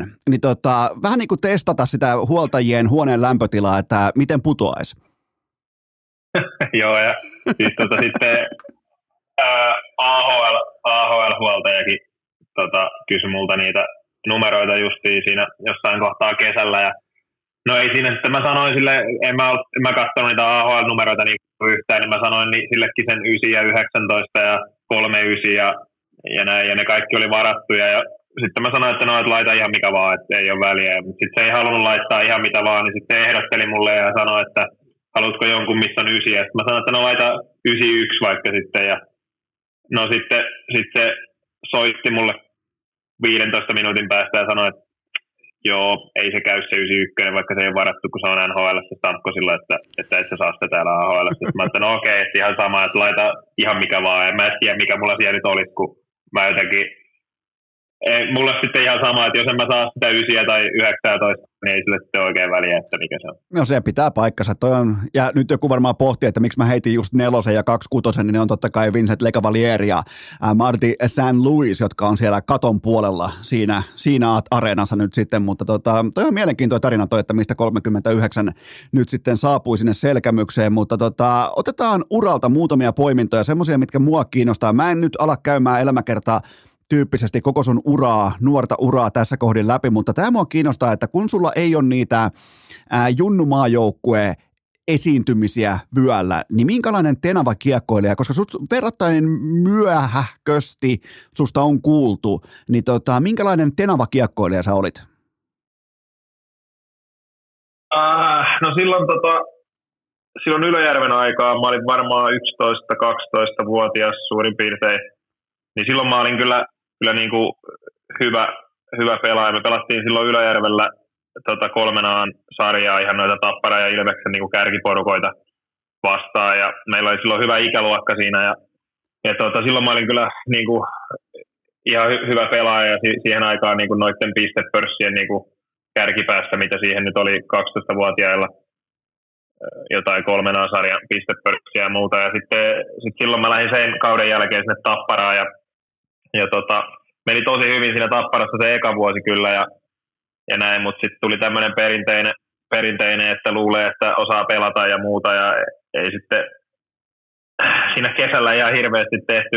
Hengattiin vähän tyttöjen kanssa kaupungilla ja touhuttiin kaikkea muuta ja näin, ja sitten se vähän siinä, siinä lopahti, ja sitten satuin kasvaa just siihen samaan aikaan aika paljon, että siinä kun tuli kymmenen senttiä vuodessa ja muuta, ja sitten ei oikein se reeni maistunut siinä ihan sillä lailla, miten pitäisi, niin sitten se lähti siitä vähän niin kuin alamäkeen. Okei, okay. okay, eli tuollainen niin kuin, sanotaanko aika luontevan kuuluinen, kuuluinen tarina nimenomaan junnulätkään liittyen. Itse asiassa nyt kun sä sanot tämän näin, niin mä katson samaan aikaan sun eliteprospektia, jossa sulla siis ei ole profiilikuvaa tälläkään hetkellä, niin, tota, niin, niin tässä näkyy tällainen notkahdus vahvan niin kuin tavallaan Tapparaan saapumiskauden jälkeen, niin seuraava kausi vihkoo. Ja sitten taas, sanotaanko tuolla niin kuin Pelikansin A-junnuissa, oikeastaan mä kysyn tämän näin päin, että milloin sä huomasit omakohtaisesti, että, että ehkä tämä juna lähtee nytkähtämään oikeaan suuntaan, jos puhutaan vaikka ihan näinkin arkisesta asiasta kuin niin kuin jääkiekko-ammattilaisen haavekuvasto, että milloin se haavekuvasto tavallaan heräsi henkiä, että hetkinen, tästä voi tulla mulle duuni? No joo, siis tota, silloin kun mä olin siinä Tappara A-junnuissa ollut sen pari vuotta, ja, ja tota, sit mulla oli semmoinen vähän pahempi loukkaantuminen siinä mun viimeisenä Tapparan A-junnukautena, ja, ja tota, pelasin kuitenkin sen jälkeen, kun tulin loukkaantumisesta, niin pelasin niinku hyvin ja, ja tein vähän sinne tehojakin ja muuta, mutta sitten silloin sen kauden jälkeen mä kyllä mietin, että jos tässä niinku oikeasti haluaa tästä niinku tehdä yhtään mitään, niin täytyy mennä johonkin semmoiseen paikkaan, missä saa niinku pelata oikeasti ja, ja sillain niinku näyttää, näyttää, että mitä osaa ja päästä vähän pois siitä tavallaan muotista, että, että tavallaan oli semmoinen tietynlainen kuva varmaan Tapparassa coacheilla ja muilla pelaajilla ja näin, että millainen mä oon ja millainen pelaaja musta voisi tulla ja muuta, niin piti siinä kohtaa kyllä päästä niin kuin johonkin muualle. Ja, ja sitten se Lahti tuli just sillai tavallaan hy, hyvin, että et he, he tarvi niin kuin pelaaja ja sitten kävin siellä yhden viikon kesällä vähän katsomassa, että millaista se touhu on ja tykkäsin siitä, miten paljon siellä niin kuin harjoitellaan ja miten, tavallaan, miten paljon parempaa se toiminta siellä Pelikanssin junioreissa oli verrattuna esimerkiksi Tapparan siihen aikaisiin junioreihin, niin tota, sitten päätin lähteä sinne ja, ja se oli kyllä varmaan elämän niin paras päätös tähän mennä. Okei, kuka, kuka muuten, tämä olisi myös ihan itse tutkittavissa, mutta tota, kuka oli Pelikanssin U kaksikymmentä päävalmentaja silloin?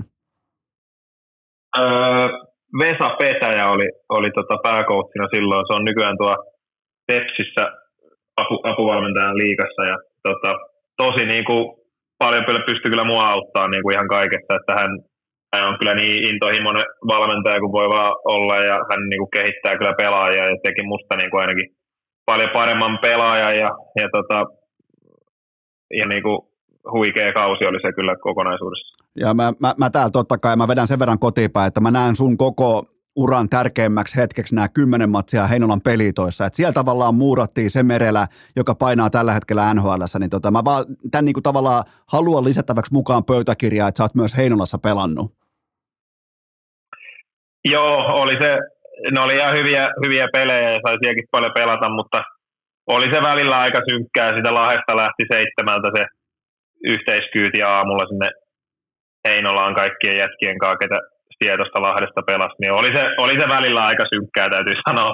Silloin marraskuussa, marras-joulukuussa, niin ei se ihan, tota, ihan niinku kokenut sitä ehkä semmoiseksi niinku lätkäuran tähtihetkeksi, mutta niin kuin sanoin, niin Heinola on ma- ma- mahtava kesäkaupunki. Se on, se on kyllä hieno. Mä, mä itse aikoinaan muuten, kun pelattiin niinku vielä yhtä porrasta alempana, kun lähdettiin Lahdesta Lahtiporukalla pelaamaan Suomisarjaa Heinolaan, niin tota, mä olin sen Äh, kimppabussi, mä olin sen kuski aina, sellainen vanha Volkkarin, sellainen, äh, tota, oli vielä bensakorttia kaikkia, sellainen vanha paska, vol, Volkkarin rämä ja mä olin kuski ja lähdettiin aina tota, pelaamaan ja noustikin kyllä sitten mestikseen ja voitettiin Suomisarja, mutta hienoja hienoja aikoja. Silloin mä tiesin, mietin nyt Waltteri, mä tiesin silloin tismalleen parikymppisenä niin kuin tavallaan voisiko sanoa niin kuin kasvavana miehenä, mä tiesin, että musta ei tule ikinä jääkiekkoille. Musta ei tule mitään jääkiekkoon viittaavaakaan. Ja se oli mulle tosi tärkeää aikaa, koska se ikään kuin selvitti mulle ihan kaiken. Tätä mä en halua. Tätä niin sanottua pro-hokkeuta.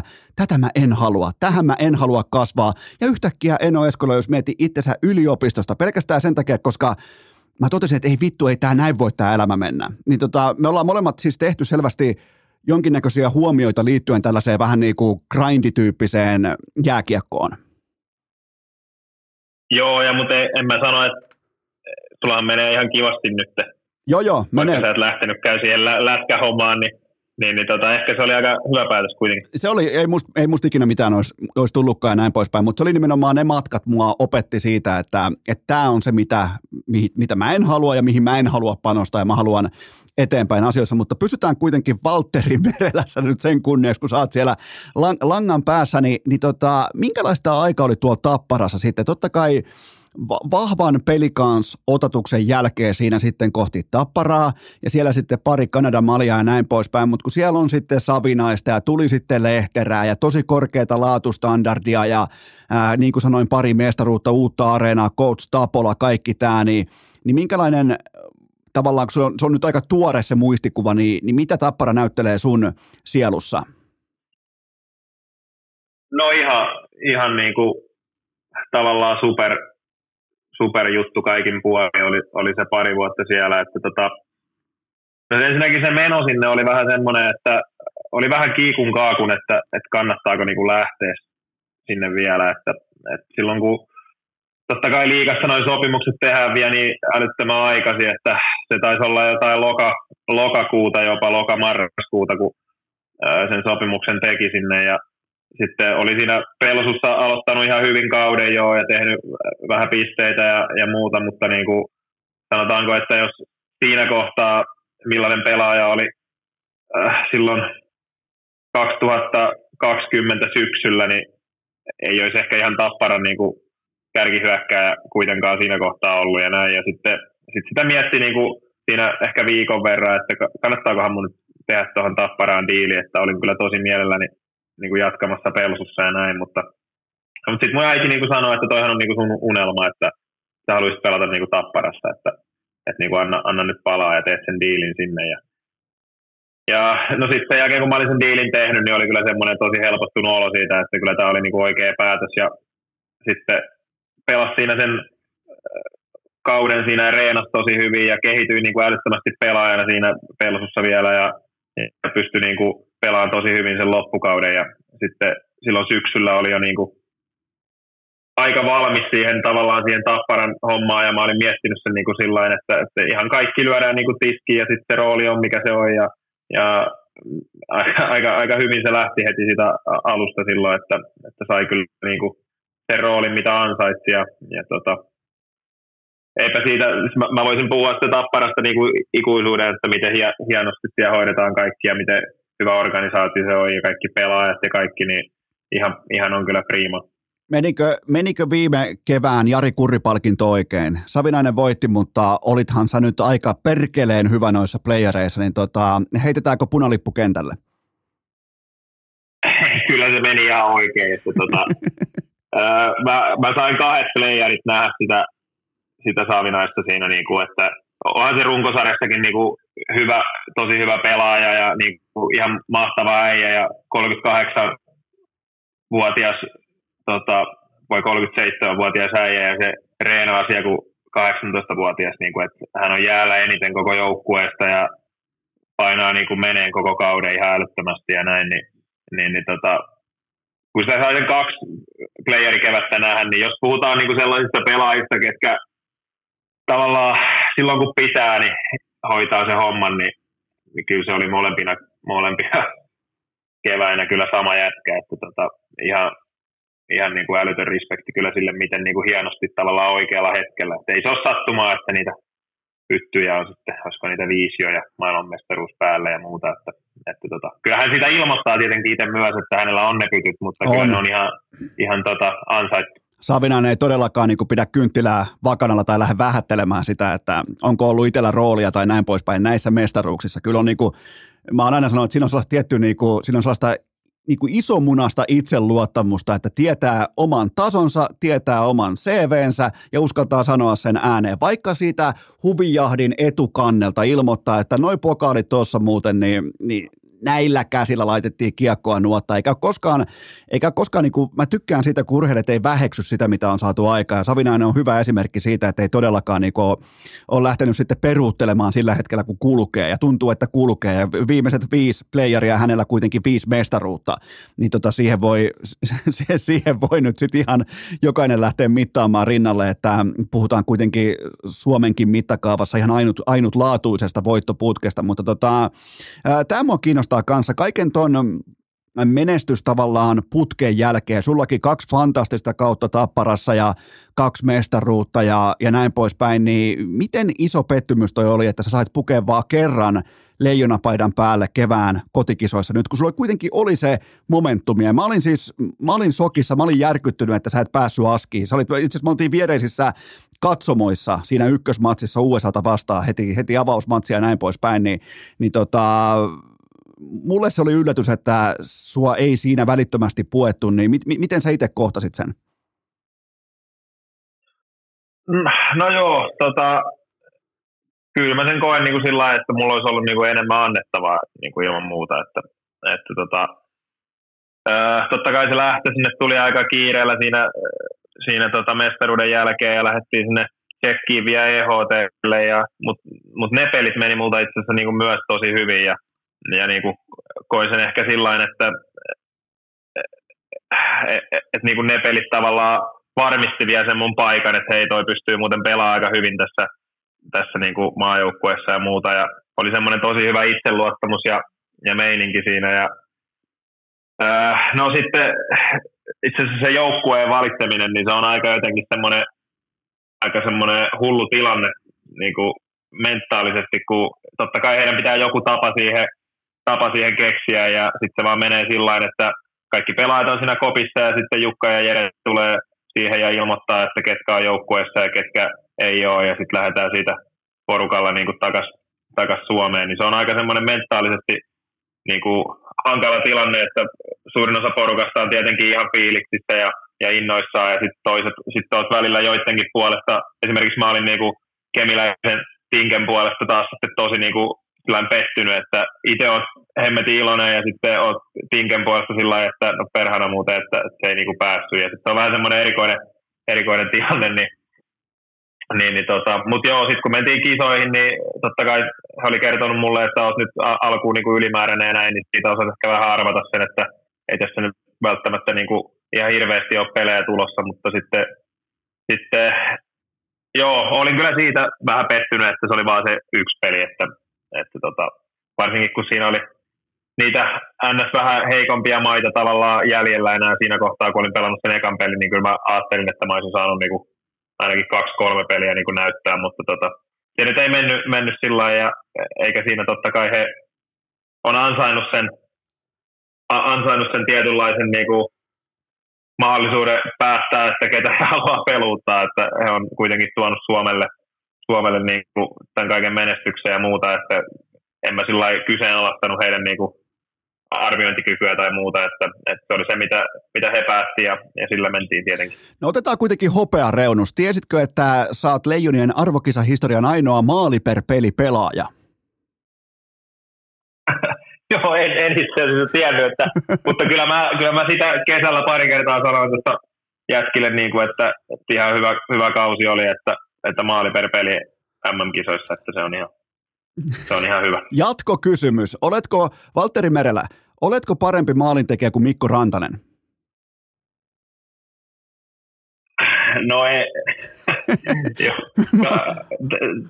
Taas tuossa sai katsella vaikka noita paria viime peliä, kun se Mikko pelaa, niin ehkä se menee siihen samaan sarjaan ton Kucherovin kanssa, että ei olla ihan siellä vielä. Hei, mä, mä tota, vaan totean tässä, että kevään M M-kisoissa Rantanen seitsemän ottelua nolla maalia, Merelä yksi ottelu yksi maali. Mä vaan siis, mä, mä, mä vain kertaan faktuaalisia numeroita, joten tota, ihan vaan niinku siihen viitaten erittäin aikuismainen kysymys. Mutta joo, siis jos ihan vakavissaan puhutaan, niin, tota, niin, niin kyllähän toi... Toi oli varmaan faneille toi yllätys, että sulle jäi noin ohueksi toi peliaika tuolla Leijonissa, mutta se on ihan fakta, että kun sitä kultaa on tuotu sieltä pitkin Slovakiaa, pitkin Tamperetta, pitkin ää, tota, toistamiseen Slovakiasta ja näin poispäin, niin ky- kyllä se valmennus ja joukkueen johto, niin, niin kyllä, kyllä niiden silloin pitääkin luottaa vähän niin kuin omaa tykistönsä niihin luottohevosiin kovassa paikassa, niin, niin se on oikeastaan ainoa syy, miksi mä ymmärrän sen, minkä takia sua ei heitetty kovassa paikassa askiin siinä, koska sulla oli kulkenut tosi hyvin ja se matsi, minkä sä pelasit, kentän paras pelaaja, niin tota, mutta kuten totesit, niin, niin ne päätökset on jossain vaiheessa tehtävä. Ja toi oli muuten mielenkiintoinen tarina toi, että miten se joukkue valitaan. Että nimenomaan ollaan vielä ulkomailla ja sen jälkeen lähdetään sitten tänne Suomeen. Niinkö se meni, että, että sieltä lennetään kuitenkin sitten vielä Suomeen ja osa on pudonnut jo joukkueesta. Niin, niin aika, aika mielenkiintoinen tavallaan toi niin kuin menettelytapa, mutta siis jo, jotenkinhan se valinta on tehtävä.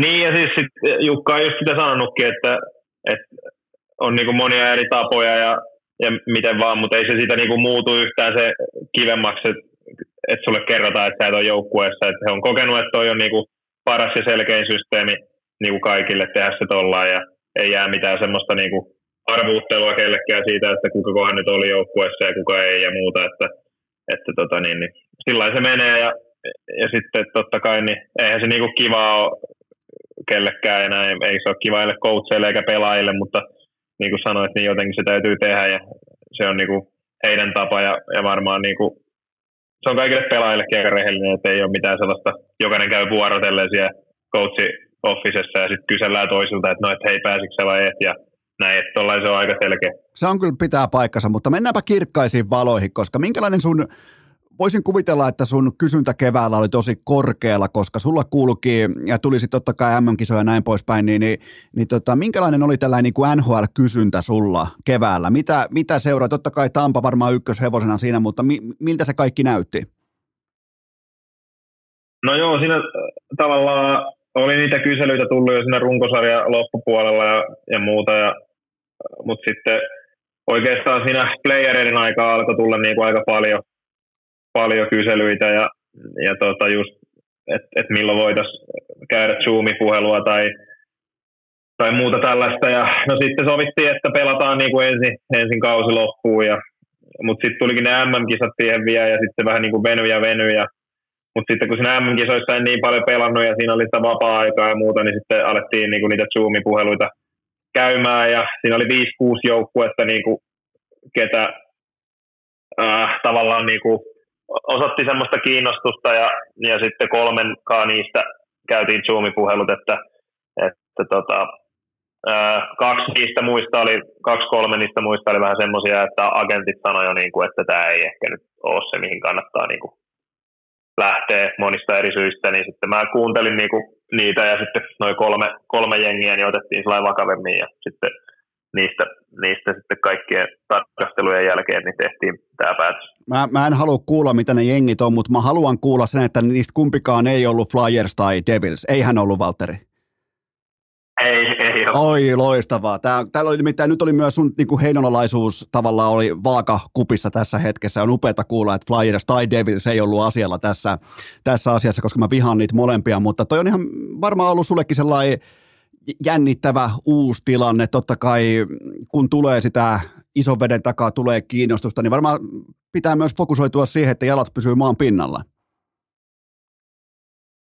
No joo, tai mulla on ehkä enemmän, enemmän vähän niin kuin semmoinen, äh, äh, mä sanoinkin sitä just tuossa jollekin, olisinko Niemelä Hölölle tai jollekin sanonut tuossa kesällä sitä, kun juteltiin, että, että kun jotenkin ei ole oikein missään kohtaa ollut niin kuin semmoinen olo tavallaan, että olisi niin kuin vielä sillä ei onnistunut tai jotenkin semmoinen valmis olo tai mitään tällaista, että, että se on välillä niin kuin vähän hölmö, hölmöltäkin kuulostaa, kun miettii niitä mun lähtökohtia ja muuta, että, että mistä on niin kuin tultu ja tehty ja, ja näin, mutta, mutta niin kuin ehkä se on myös semmoinen aika positiivinen juttu, mikä niin kuin ajaa koko aika eteenpäin, että, että, että nyt mä oon taas ottanut sen seuraavan stepin sillä lailla, että mä en ole niin kuin läheskään riittävän hyvä pelaaja vielä omasta mielestäni esimerkiksi nyt tähän sarjaan, että et ehkä se on myös ollut fiksua sillä lailla, että miten tätä uraa on niinku rakentanut sillä lailla steppi, stepiltä, että et koko ajan on vähän mennyt niinku semmoiseen paikkaan, missä niinku ei tavallaan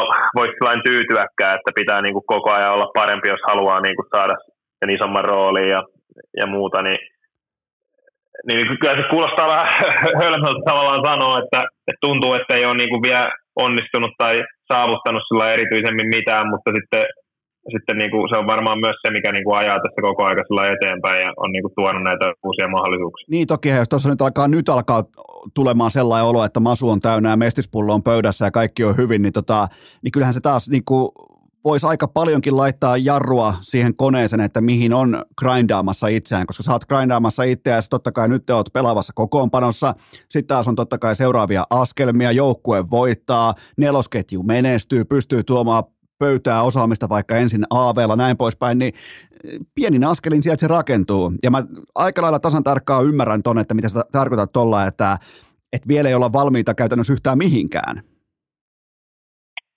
Niin, ja sitten Sitten just niinku se, että että tämäkin tuli varmaan ihan niinku täydelliseen kohtaan tämä tää tavallaan tämä N H L lähtö just niinku tässä kohtaa, että mulla olisi ollut niinku vielä vuosi tappara, tapparassa diiliä jäljellä ja ja näin, mutta sitten ehkä oli just se oikea aika niinku semmoiselle seuraavalle haasteelle ja nyt on taas taas niinku se tilanne, että on vähän niinku siinä lähtöpisteessä, että nyt täytyy taas tehdä kaikki uudestaan, että ansaita se kunnioitus niinku sekä seuran että pelaajien ja fanien niinku silmissä ja todistaa niinku itselle ennen kaikkea se, että niinku pystyy, pystyy taas tähän niinku tällä nextillä levelillä. Niin, niin, niin, äh, ehkä tämmöinen niinku ajattelu on niinku myös se, mikä tässä on niinku auttanut mua ihan älyttömästi. Otetaan väliin yksi kevyempi. Tota, multa kysyttiin keväällä, että mikä voisi olla Waltteri Merelä sellainen hyvä fitti N H L:ssä, niin mä heitin siihen Tampan mukaan. Mulla oli kolme joukkoa, että mä heitin Tampan siihen mukaan, niin mitä noin niinku itse kummikuuntelijana ajattelit, että, että ei saatana, että se kerrankin osuu johonkin?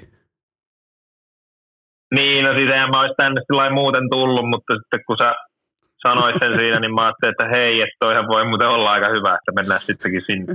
Kato, mieti nyt, miten täällä Eno Esko pyörittää semmoista sokkorulettia, vaan heittää paskaa seinälle ja katsoo, mikä jää roikkumaan. Niin sitten niin tavallaan se muuttuu myös todeksi, niin se on ollut, se on ollut mutta on ollut, niin kuin, siinä on löytynyt vielä sellainen rooli siitä joukkueesta about, mitä ehkä tällainen kotisohva-fanikin osasi ehkä lähteä maalailemaan. Nimenomaan kuvaile vähän sun roolia. Kaikki tietää, ketkä on tuon seuran supertähtiä. Kaikki tietää, ketkä on tuonut sinne kaksi, mä nyt kuiskaan tämän muoviviiriä sinne kattoon, mutta tota, kerro vähän sun roolista ja nimenomaan, että mitä sulta Coach Cooper odottaa joka ilta? No joo, varmaan se on lähtökohtaisesti sitä jo, mitä niinku, kun me käytiin sitä keskustelua silloin kesällä, että mitä he niinku näkee ja mitä he ajattelee tavallaan, että, että missä se mun sauma voisi olla, ja he tykkäsivät siitä kahden suunnan pelistä, ja siitä pystyn pelaamaan alivoimaa, ja isokokoinen kaveri, ja on niinku, tavallaan pystyy riistämään kiekkoja ja kamppailemaan hyvin ja tällainen, niin, niin, niin ehkä se on niinku sitä ollut aika pitkälti, että kyllähän mä myös sen niinku tiedostin itse jo, jo kauan ennen kuin mä edes mitään N H L-sopimusta teen, että jos mä niinku haluan tavallaan N H L:stä esimerkiksi jossain kohtaa pelata, niin tämä on niinku se reitti, että ei, ei, ei mulla niinku ole mitään mahdollisuutta tavallaan ehkä kahteen ekaan kenttään ja Y V:lle niinku tässä kohtaa, kun mä lähden niinku kraivaan tätä tietä tänne. Et kyllä se piti jollain muulla tavalla niinku löytää se reitti ja sitten onneksi olin sellaisessa asemassa, että sain niinku pelata ihan älyttömän määrän niinku kaikkia erilaisia tilanteita. Esimerkiksi Tapparassa ja tärkeissä paikoissa ja semmoisten paineiden alla ja muuta, että et, et niinku oppi tavallaan myös siihen, että se on kuitenkin ihan eri asia pelata runkosarjapeli numero kolmekymmentäkaksi alivoimalla kuin esimerkiksi S M-liigan finaalien game nelosessa joku tärkeä kolmannen erä alivoima, niin se on ihan erilainen tavallaan tilanne kuitenkin sen paineen ja muunkaan, niin, niin, niin äh, varmaan sitä kautta niinku oli se, mistä mä lähtökohtaisestikin lähdin jo niinku grindaan sitä tavallaan tuossa, kun training campi alkoi, niin, niin, niin varmaan he sitä niinku odottaa, että ei täällä niinku ihan hirveästi mitään keskusteluja kyllä käydä, jos on ihan rehellinen, että näytetään videoa, että mitä pitäisi tehdä paremmin ja näin, ja, ja missä pystyy kehittyä, ja, ja semmoisia pieniä Pohjois-Amerikan pelijuttuja ja muuta, mutta tota, ehkä mä koen sen sillä lailla, että jos mä saan olla pelaavassa kokoonpanossa ja muuta, niin silloin ne asiat, mitä mä säännöllisesti teen, niin on niinku sitä, mistä tykätään ja muuta. Niin, niin, niin tota, ehkä se on just se kamppailupelaaminen, siinä pitää olla hyvä ja, ja hoitaa se puolustuspää mahdollisimman nopeasti, että saadaan niinku sitä painetta sinne vastustajan päähän ja, ja päästään karvaan ja muuta. Ja sit kun tulee alivoimia ja muuta, niin on siinä päässyt nyt aika paljon pelaamaan, niin niin, niin tota, se on hoitunut ainakin tähän asti hyvin, niin, niin varmaan sitä he odottaa. Nyt tuli muuten taas flashback, tuli harjoitusotteluista. Otitko, ketä vastaan sä otit myllyn? Ainakin mun papereissa, nyt saattaa olla, että mä oon tämän itse itselleni jossain vaiheessa käsikirjoittanut, mutta otitko Lundellia vastaan myllyn? No joo, se, se, tota, se oli se viimeinen, olisiko ollut viimeinen harjoituspeli tai, tai toiseksi viimeinen ja sitten tota, ei siinä menin nukkuu illalla ihan normaalisti täällä ja aamulla kun heräsin, niin oli varmaan kaksikymmentä eri ihmistä niin kuin laittanut viestiä, että en löytänyt videoa mistään, että millainen oli ja se oli jossain lehdissä ja muuta. Ja no, se tilannehan meni siis näin, että se oli aika kuuma peli, se oli semmoista hirveätä sekoilua ja oli varmaan neljä tai viisi tappelua ja, ja jotain ulosajoja ja muuta. Ja sitten siinä kolmannessa erässä, niin äh, ihan siis vaihtoaitio edestä vaan, niin menin, menin taklaan siinä ja se sattui olemaan Lundell ja, ja se kaatui siinä ja sitten tuli semmoinen kuudena ja hirveä painin nujakka siinä, että ei nyt mitään tappelua sinänsä, mutta sitten ne laittoi kaikki, kaikki kuusäijää ja siitä peliä oli ehkä viisi minuuttia jäljellä, niin ne ilmoitti sitten tuomarit, että eiköhän tämä nyt riitä teidän kaikkien kuuden osalta, että, että, tota, että jatketaan sitten seuraavassa pelissä ja Ja sen takia siitä sitten merkattiin just se kymmenen minuuttia tappeleminen tai mitä ikinä, ja sitten se oli joka mediassa sen takia, että kun se oli vielä semmoinen harjoituspeli, että siitä ei oikein mitään videoita ollut, niin sitten se jäi vähän niin kuin sellainen pyöriin, että on vähän ne tapellut siellä oikeasti. Ja näin. Toi, toi, niin, niin ei se ollut, ei, ikä, ikävä tavallaan pilata tämä nyt kaikilta, mutta ei ollut mikään nyrkkitappelu. Mä, tota, mä en hyväksy tätä vastausta. Mä kysyn näin päin, että voititko tappelussa Anton Lundellin? No ky- kyllähän mä nyt, kyllä nyt voiton sitten mieluummin otan tietenkin. Joo, joo, totta kai. Ja mä, mä oikein niin kuin lähdin fantasioimaan myös sillä, että millä merellä on saanut Lundellin ärsytettyä, kun se on siis, se on kuin viilipyttö, se on kuin hindulehmä, se on siis niin kuin, se on niin rauhallinen, että onko merellä vaikka haukkunut sen jakausta tai jotain muuta vastaavaa kalastustaitoja, niin tota, tää oli mulle, tää, tää oli yksi niin kuin harkkakauden ehkä mielenkiintoisimmista ototuksista. Joo, ei, ei tota... Ei ole mitään sen dramaattisempaa, että har, harmi homma, mutta me voitettiin se peli ja siinä ehkä, ehkä me jäätiin siinä kolme vastaan kolmos väännössäkin vähän niskan päälle, niin tota, kyllä mä otan siitä voito itselle. Okei, eli suuri kohtaaminen merellä Lundell on nyt käsitelty, mutta kerrohan tästä sun avausottelusta. Mua totta kai kiinnostaa se, että heti näki sun otteesta, että että nyt tullaan tekemään impaktia, nyt niinku, et ihan sama mitä tehdään, kunhan jätetään jokin jälki siihen matsiin ja coachille ja seuran johdolle, ja täällä ollaan tosissaan, tänne tullaan tekemään tulosta, tänne tullaan, tullaan välittömästi niinku, aika voimakkaasti kopukka kovana, nahka takana, ei mitään muuta kuin päin vastustaja, niin kyllähän toi, toi Luxen tilanne, kun se tulee sua taklaamaan, niin sä päätit vaan luistella siitä läpi, niin olihan se vähän niin kuin sellainen tervetuloa N H L-tyyppinen tilanne, että et mä oon täällä ja oliko tavallaan sulla sellainen statementti, että halusit jotakin tuoda pöytään välittömästi? No ei, ei ehkä ihan, ihan sillä lailla, että lähinnä vaan miettiä, että haluaa niinku pelata hyvin ja jatkaa sitä niinku omaa hommaa. Et mulla menee harkkapelit tosi hyvin ja, ja vähän niinku löysi ehkä sitä semmoista rytmiä tuohon peliin ja muuta. Ja, ja tota, halusi vaan niinku jatkaa sitä samaa ja meillä oli sama ketju ja muuta. Ja ei siinä sitten... Siinä ei ollut siinä tilanteessa ihan hirveästi itse asiassa vaihtoehtoja, että chippasin sen kiekon sitä vähän niin kuin sinne päätyy ja sitten siinä taisi tulla vielä joku estämisjäähykin, että jouduin vähän niin kuin väistämään sitä pakkia siinä ja sitten se Jenny sieltä tuli sitten, yritti varmaan vähän semmoista, että, että, niin kuin, että jahas, tuossa on tuommoinen ruuki, että, että tullaan täältä niin kuin vähän niin kuin kolmantena tuohon kasaan ja, ja tota, ei siinä sitten, mä näin sen aika lopussa siinä vasta, että siinä ei hirveästi ollut vaihtoehtoja, että oli vaan pakko niin kuin yrittää painaa vähän vastaan, ja no meni tällä kertaa ihan, ihan hyvin, ja tuota, jätkät tuli sitten kyllä sanoa, että toi on aika iso poika, että se on täällä Tampassakin pelannut ja voittanut ja muuta, ja jätkät tuntee sen hyvin, niin sanoi, että se on aika iso jätkä, että, että tota, aika hyvin hoidit ton tilanteen, ja mä ajattelin, no, että joo, että, että tota, jos tällä pitää niin kuin tehdä tämä eka, eka tämmöinen, äh, tavallaan, että millainen pelaaja mä oon, niin ehkä mennään sitten tällä, että tämä oli ihan hyvä.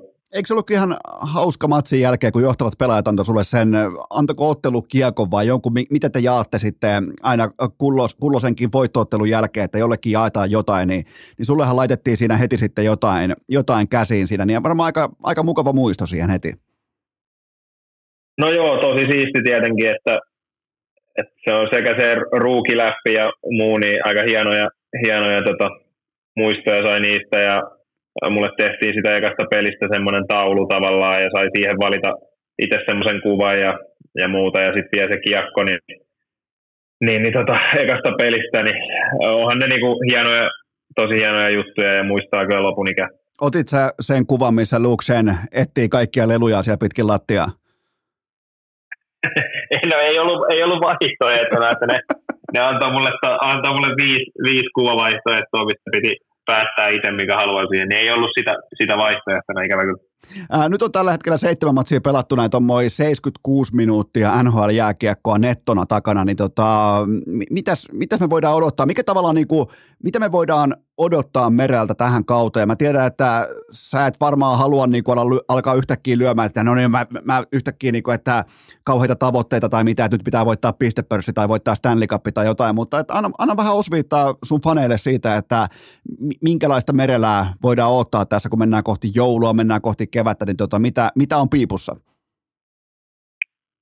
No joo, siis kehittää koko ajan niin kuin paremmaksi pelaajaksi. Että kyllä tuossa joka pelissä tulee edelleen niin kuin semmoisia tilanteita, että mitä ei ole niin kuin ikinä ennen tavallaan, tavallaan tullut vastaan tai jotain, mikä on näille pelaajille täällä esimerkiksi ihan niin kuin arkipäivää. Ja mikä, mikä on sellainen tilanne? Sellainen... Kerro, kerro, kerro tavallaan, niin kuin, otetaan konkretiaa. Mikä voisi olla sellainen tilanne, mikä tulee sulle ihan täysin uutena tällä hetkellä? No siis, siis esimerkiksi vaikka eilen pelissä tuli tämmöinen, oli keskialoitus ja sitten hävittiin se aloitus sata nolla ja, ja sitten tota, se meni sitten siihen Carolinan pakille ja Carolinan pakki heitti sen kiekon niin kuin meidän ränniin ja näin. Ja sitten sit meni niin kuin vaihtoon ja sitten tota, coach tulee sanoa, että hei, että, että kun me hävitään toi aloitus, niin sun pitää niin kuin päästä tuohon pakkiin kiinni sillä lailla, että ei pääse heittämään, se kiekkoa päätyy. Sitten mä oon vähän sellainen, että no, että aijaa, että mä en oikein tajua, niin kuin, mitä te niin kuin meinaatte. Ja, et, hävittiin se aloitus sata nolla, että täällä on vielä se sääntö, että sä voit heittää sen kaksi metriä ennen sitä punaviivaa sinne, sinne päätyyn, niin kuin, ja se ei ole pitkä kiekko silti tai näin. Niin, ja sitten mun olisi niin kuin pitänyt tavallaan mennä taklaan siihen. Tavallaan, se on niin kuin käytännössä ihan turha taklaus, sanotaan Euroopasta, niin et, et, se on niin kuin ihan turha taklaus. Niin täällä ne niin kuin haluaa, että et sä käyt tekemään sen. Et vaikka se on heittänyt sen kiekon päätyyn, sekunti sitten, niin ne haluaa, että mä käyn taklaan sen pakin vielä tavallaan. Tuommoisia tilanteita tulee niinku aina, aina välillä, että ei, ole niinku, ei niinku ajattele itse, että tekisi niinku mitään väärin, mutta sitten he haluaa vaan, että teet sen eri tavalla. Niin okei, okay. Niin tavallaan vähän niinku eri kulttuuria, että viedään ne tilanteet loppuun asti ja jokainen, jokainen varsinkin kun pelataan nelos-kolmosketjussa, niin pitää pystyä tuomaan sitä tiettyä särmää, tiettyä niinku edgeä sinne jäälle sitten nimenomaan tuossa. Niin toi on ihan hyvä esimerkki siitä, että mitä se... Mitä se voisi olla, jos vertaa just vaikka liiga ja sitten N H L? Että sieltä löytyy nimenomaan tämmöisiä ihan konkreettisia, jopa vastakohtaisiakin esimerkkejä sitten ihan tilanteiden sisältä, mutta tota, mulla ei kuule, mulla ei kuule Merelän poika ole mitään sen jännittävämpää enää tässä listalla. Nyt mä oon oppinut ihan, tai oikeastaan me kaikki kummikuuntelijat tässä kohdin, me ollaan opittu todella paljon susta, niin onko jotain... Onko jotain lopputerveisiä, onko jotain loppukaneettia? Mä lupasin, että mä otan sulta aikaa ehkä tuommoisen kolmekymmentäviisi neljäkymmentä minuuttia. Nyt mennään kuusikymmentä minuuttia tässä rikki, niin, niin tota, onko jotain terveisiä vaikka kanssa kummikuuntelijoille? Ei, ei mitään muuta. Varsinkin suomalaiset, suomalaiset tota, ihmiset siellä ja muuta, niin, ketkä, ketkä asuu Suomessa ja näin, niin käykää live-urheilutapahtumissa. Että, että, tota, ei tässä vieläkään ihan täysin ole varmaan monessa, monessa lajissa ja seurassa toivottu noista koronan jälkimainingeista ja muuta, niin, niin, niin urheilu on kuitenkin parasta paikan päällä, niin suosittelen kaikille näitä live-tapahtumia ja niin paljon vaan kuin on mahdollista, niin, niin, niin tuota, tuette seuroja ja sitä kautta myös niin kuin pelaajia. Ootko muuten tähän, tähän liittyen, tota, siellä välttämättä tukea ei ihan samassa määrin tarvita, mutta ootko käynyt tutustumassa vaikka tota, Tampa Bay Racein pelaamiseen tai Tampa Bay Buccaneersin pelaamiseen siellä paikan päällä? No just olin itse asiassa tuosta viime sunnuntaina ensimmäisessä N F L-pelissä ikinä ja tota, tietenkään niin, nyt on itse asiassa täällä tosi paljon seurannut tätä N F L:ää ja katsonut ja muuta, niin vähän on sitä perilläkin sillä, että ei ollut nyt ihan mikään prime, prime peli tota, Falcons ja Buccaneers, mutta, mutta oli siisti tapahtuma ja sitten totta kai kello yhdeltä alkoi peli ja täällä on kolmekymmentä astetta lämmintä, niin mun naamahan palo sitten tietenkin siinä pelin aikana ja sitten seuraavana päivänä hallille, niin näytän ihan kuin joltain tota, stop kyltiltä, niin, niin, niin se ei mennyt ihan nappiin, mutta, mutta tota, siisti tapahtuma oli se peli, ja, ja kyllä varmasti yritän, yritän käydä mahdollisimman paljon, kun sattuu vaan sopivasti nuo ajat. Se on aika, aika hieno ja iso juttu kyllä täällä Amerikassa tuo jenkkiputti. Loppuun vielä tällä oikeastaan niin kuin katsaus siihen, koska tätä totta kai kummikuuntelijat kuuntelee tätä kyseistä jaksoa nyt sitten perjantai-aamuna, ja, ja teillä on peli perjantai-aamuyöstä San Jose Sharksia vastaan, niin onko jopa perjantai-aamu muuten sellainen, kun Waltteri Merelä on tehnyt ensimmäisen N H L-pisteensä, jopa maalin? Voidaanko jopa niin kuin nostaa spekulaatiopintaa, että tätä kuunnellessa, niin, niin onko jopa Merelän ensimmäinen kihaus taululla? No nyt on ollut kyllä vähän paremmin jo paikkoja tässä muutama viime peli ja päässyt aika paljon hyvä, ihan hyviltäkin paikoilta koittaa. Että tota, kyllä se on välillä, kun mekin katsottiin tietenkin highlightteja Suomessa aina ja muuta ja sitten me katsellaan sitä juttua siinä, että hei, herran jumala, että mitä sekoilua tuo on, että kyllähän tuo pystyy sitäkin tekemään tulosta ja kun sä tuut tänne ja et pelaakaan ihan niin paljon ja muuta ja sitten ne tilanteet tulee aika hemmetin äkkiä tuossa pelissä, niin sitten vähän laittaa perspektiiviä sitä, että ei tämä olekaan muuten ei ole niin, niin helppoa, miltä se välillä näyttää tuo, että noi, noi tarat on aika pirun hyviä ja ne osaa niinku tehdä sen sillä lailla, miten pitää, että on tässä paljon opettelemista, mutta tota, joo, pitäisikö se sitten tuossa perjantaina, niin kyllä mä oon joka pelissä ihan täysiä yrittänyt, että kyllä se niinku alkaa pikkuhiljaa tota, olla ne äh, niinku... mun puolella kyllä noi, noi tota, otsit pikkuhiljaa, että, että kyllä mä sanoisin, että, että se voisi perjantaina tulla. Se, se tulee siis, eli torstai-perjantai-yönä meillä täällä suomalaisittain, niin tota, torstai-perjantai-yönä Merelä yksi plus kaksi. Mä lähden heti, mä lähden tähtäämään suoraan niin kuin aurinkoon. yksi plus kaksi Waltteri Merelä, sen jälkeen Bernisiin syömään. Siitä niin kuva Elite Prospektia nukkumaan. Tehdäänkö tällainen niin kuin aiesopimus? No jos yksi plus kaksi tulee, niin Tota, ajat kesällä sitten sinne Heinolaan, niin mennään kettuun ja kanaan syömään, niin mä tarjoan sulle. Okei, okay, mä voin nyt ilmoittaa, mä otan pormestarin kanaa. Joo, tehdään sillä. Tehdään tällä, mutta hei, tää oli, tää oli just niin, mä, mä, aina joskus mä tiedän, että tota, kun tietyt vieraat, mä tiedän jo, että niinku keihäs lentää pitkään, tää oli juurikin niin laadukasta kamaa, kun mä osasin tietää, odottaa etukäteen, joten kiito- äh, kiitoksia Kosolti tästä, että otit aikaa siellä kesken tota, grindin kesken runkosarjan Waltteri Merelä. Kiitos paljon. Ja kaikille kuuntele- äh, kummi kuuntelijoille loppukaneet, että ihan normaalisti vielä kertaalleen maanantaina jatkuu.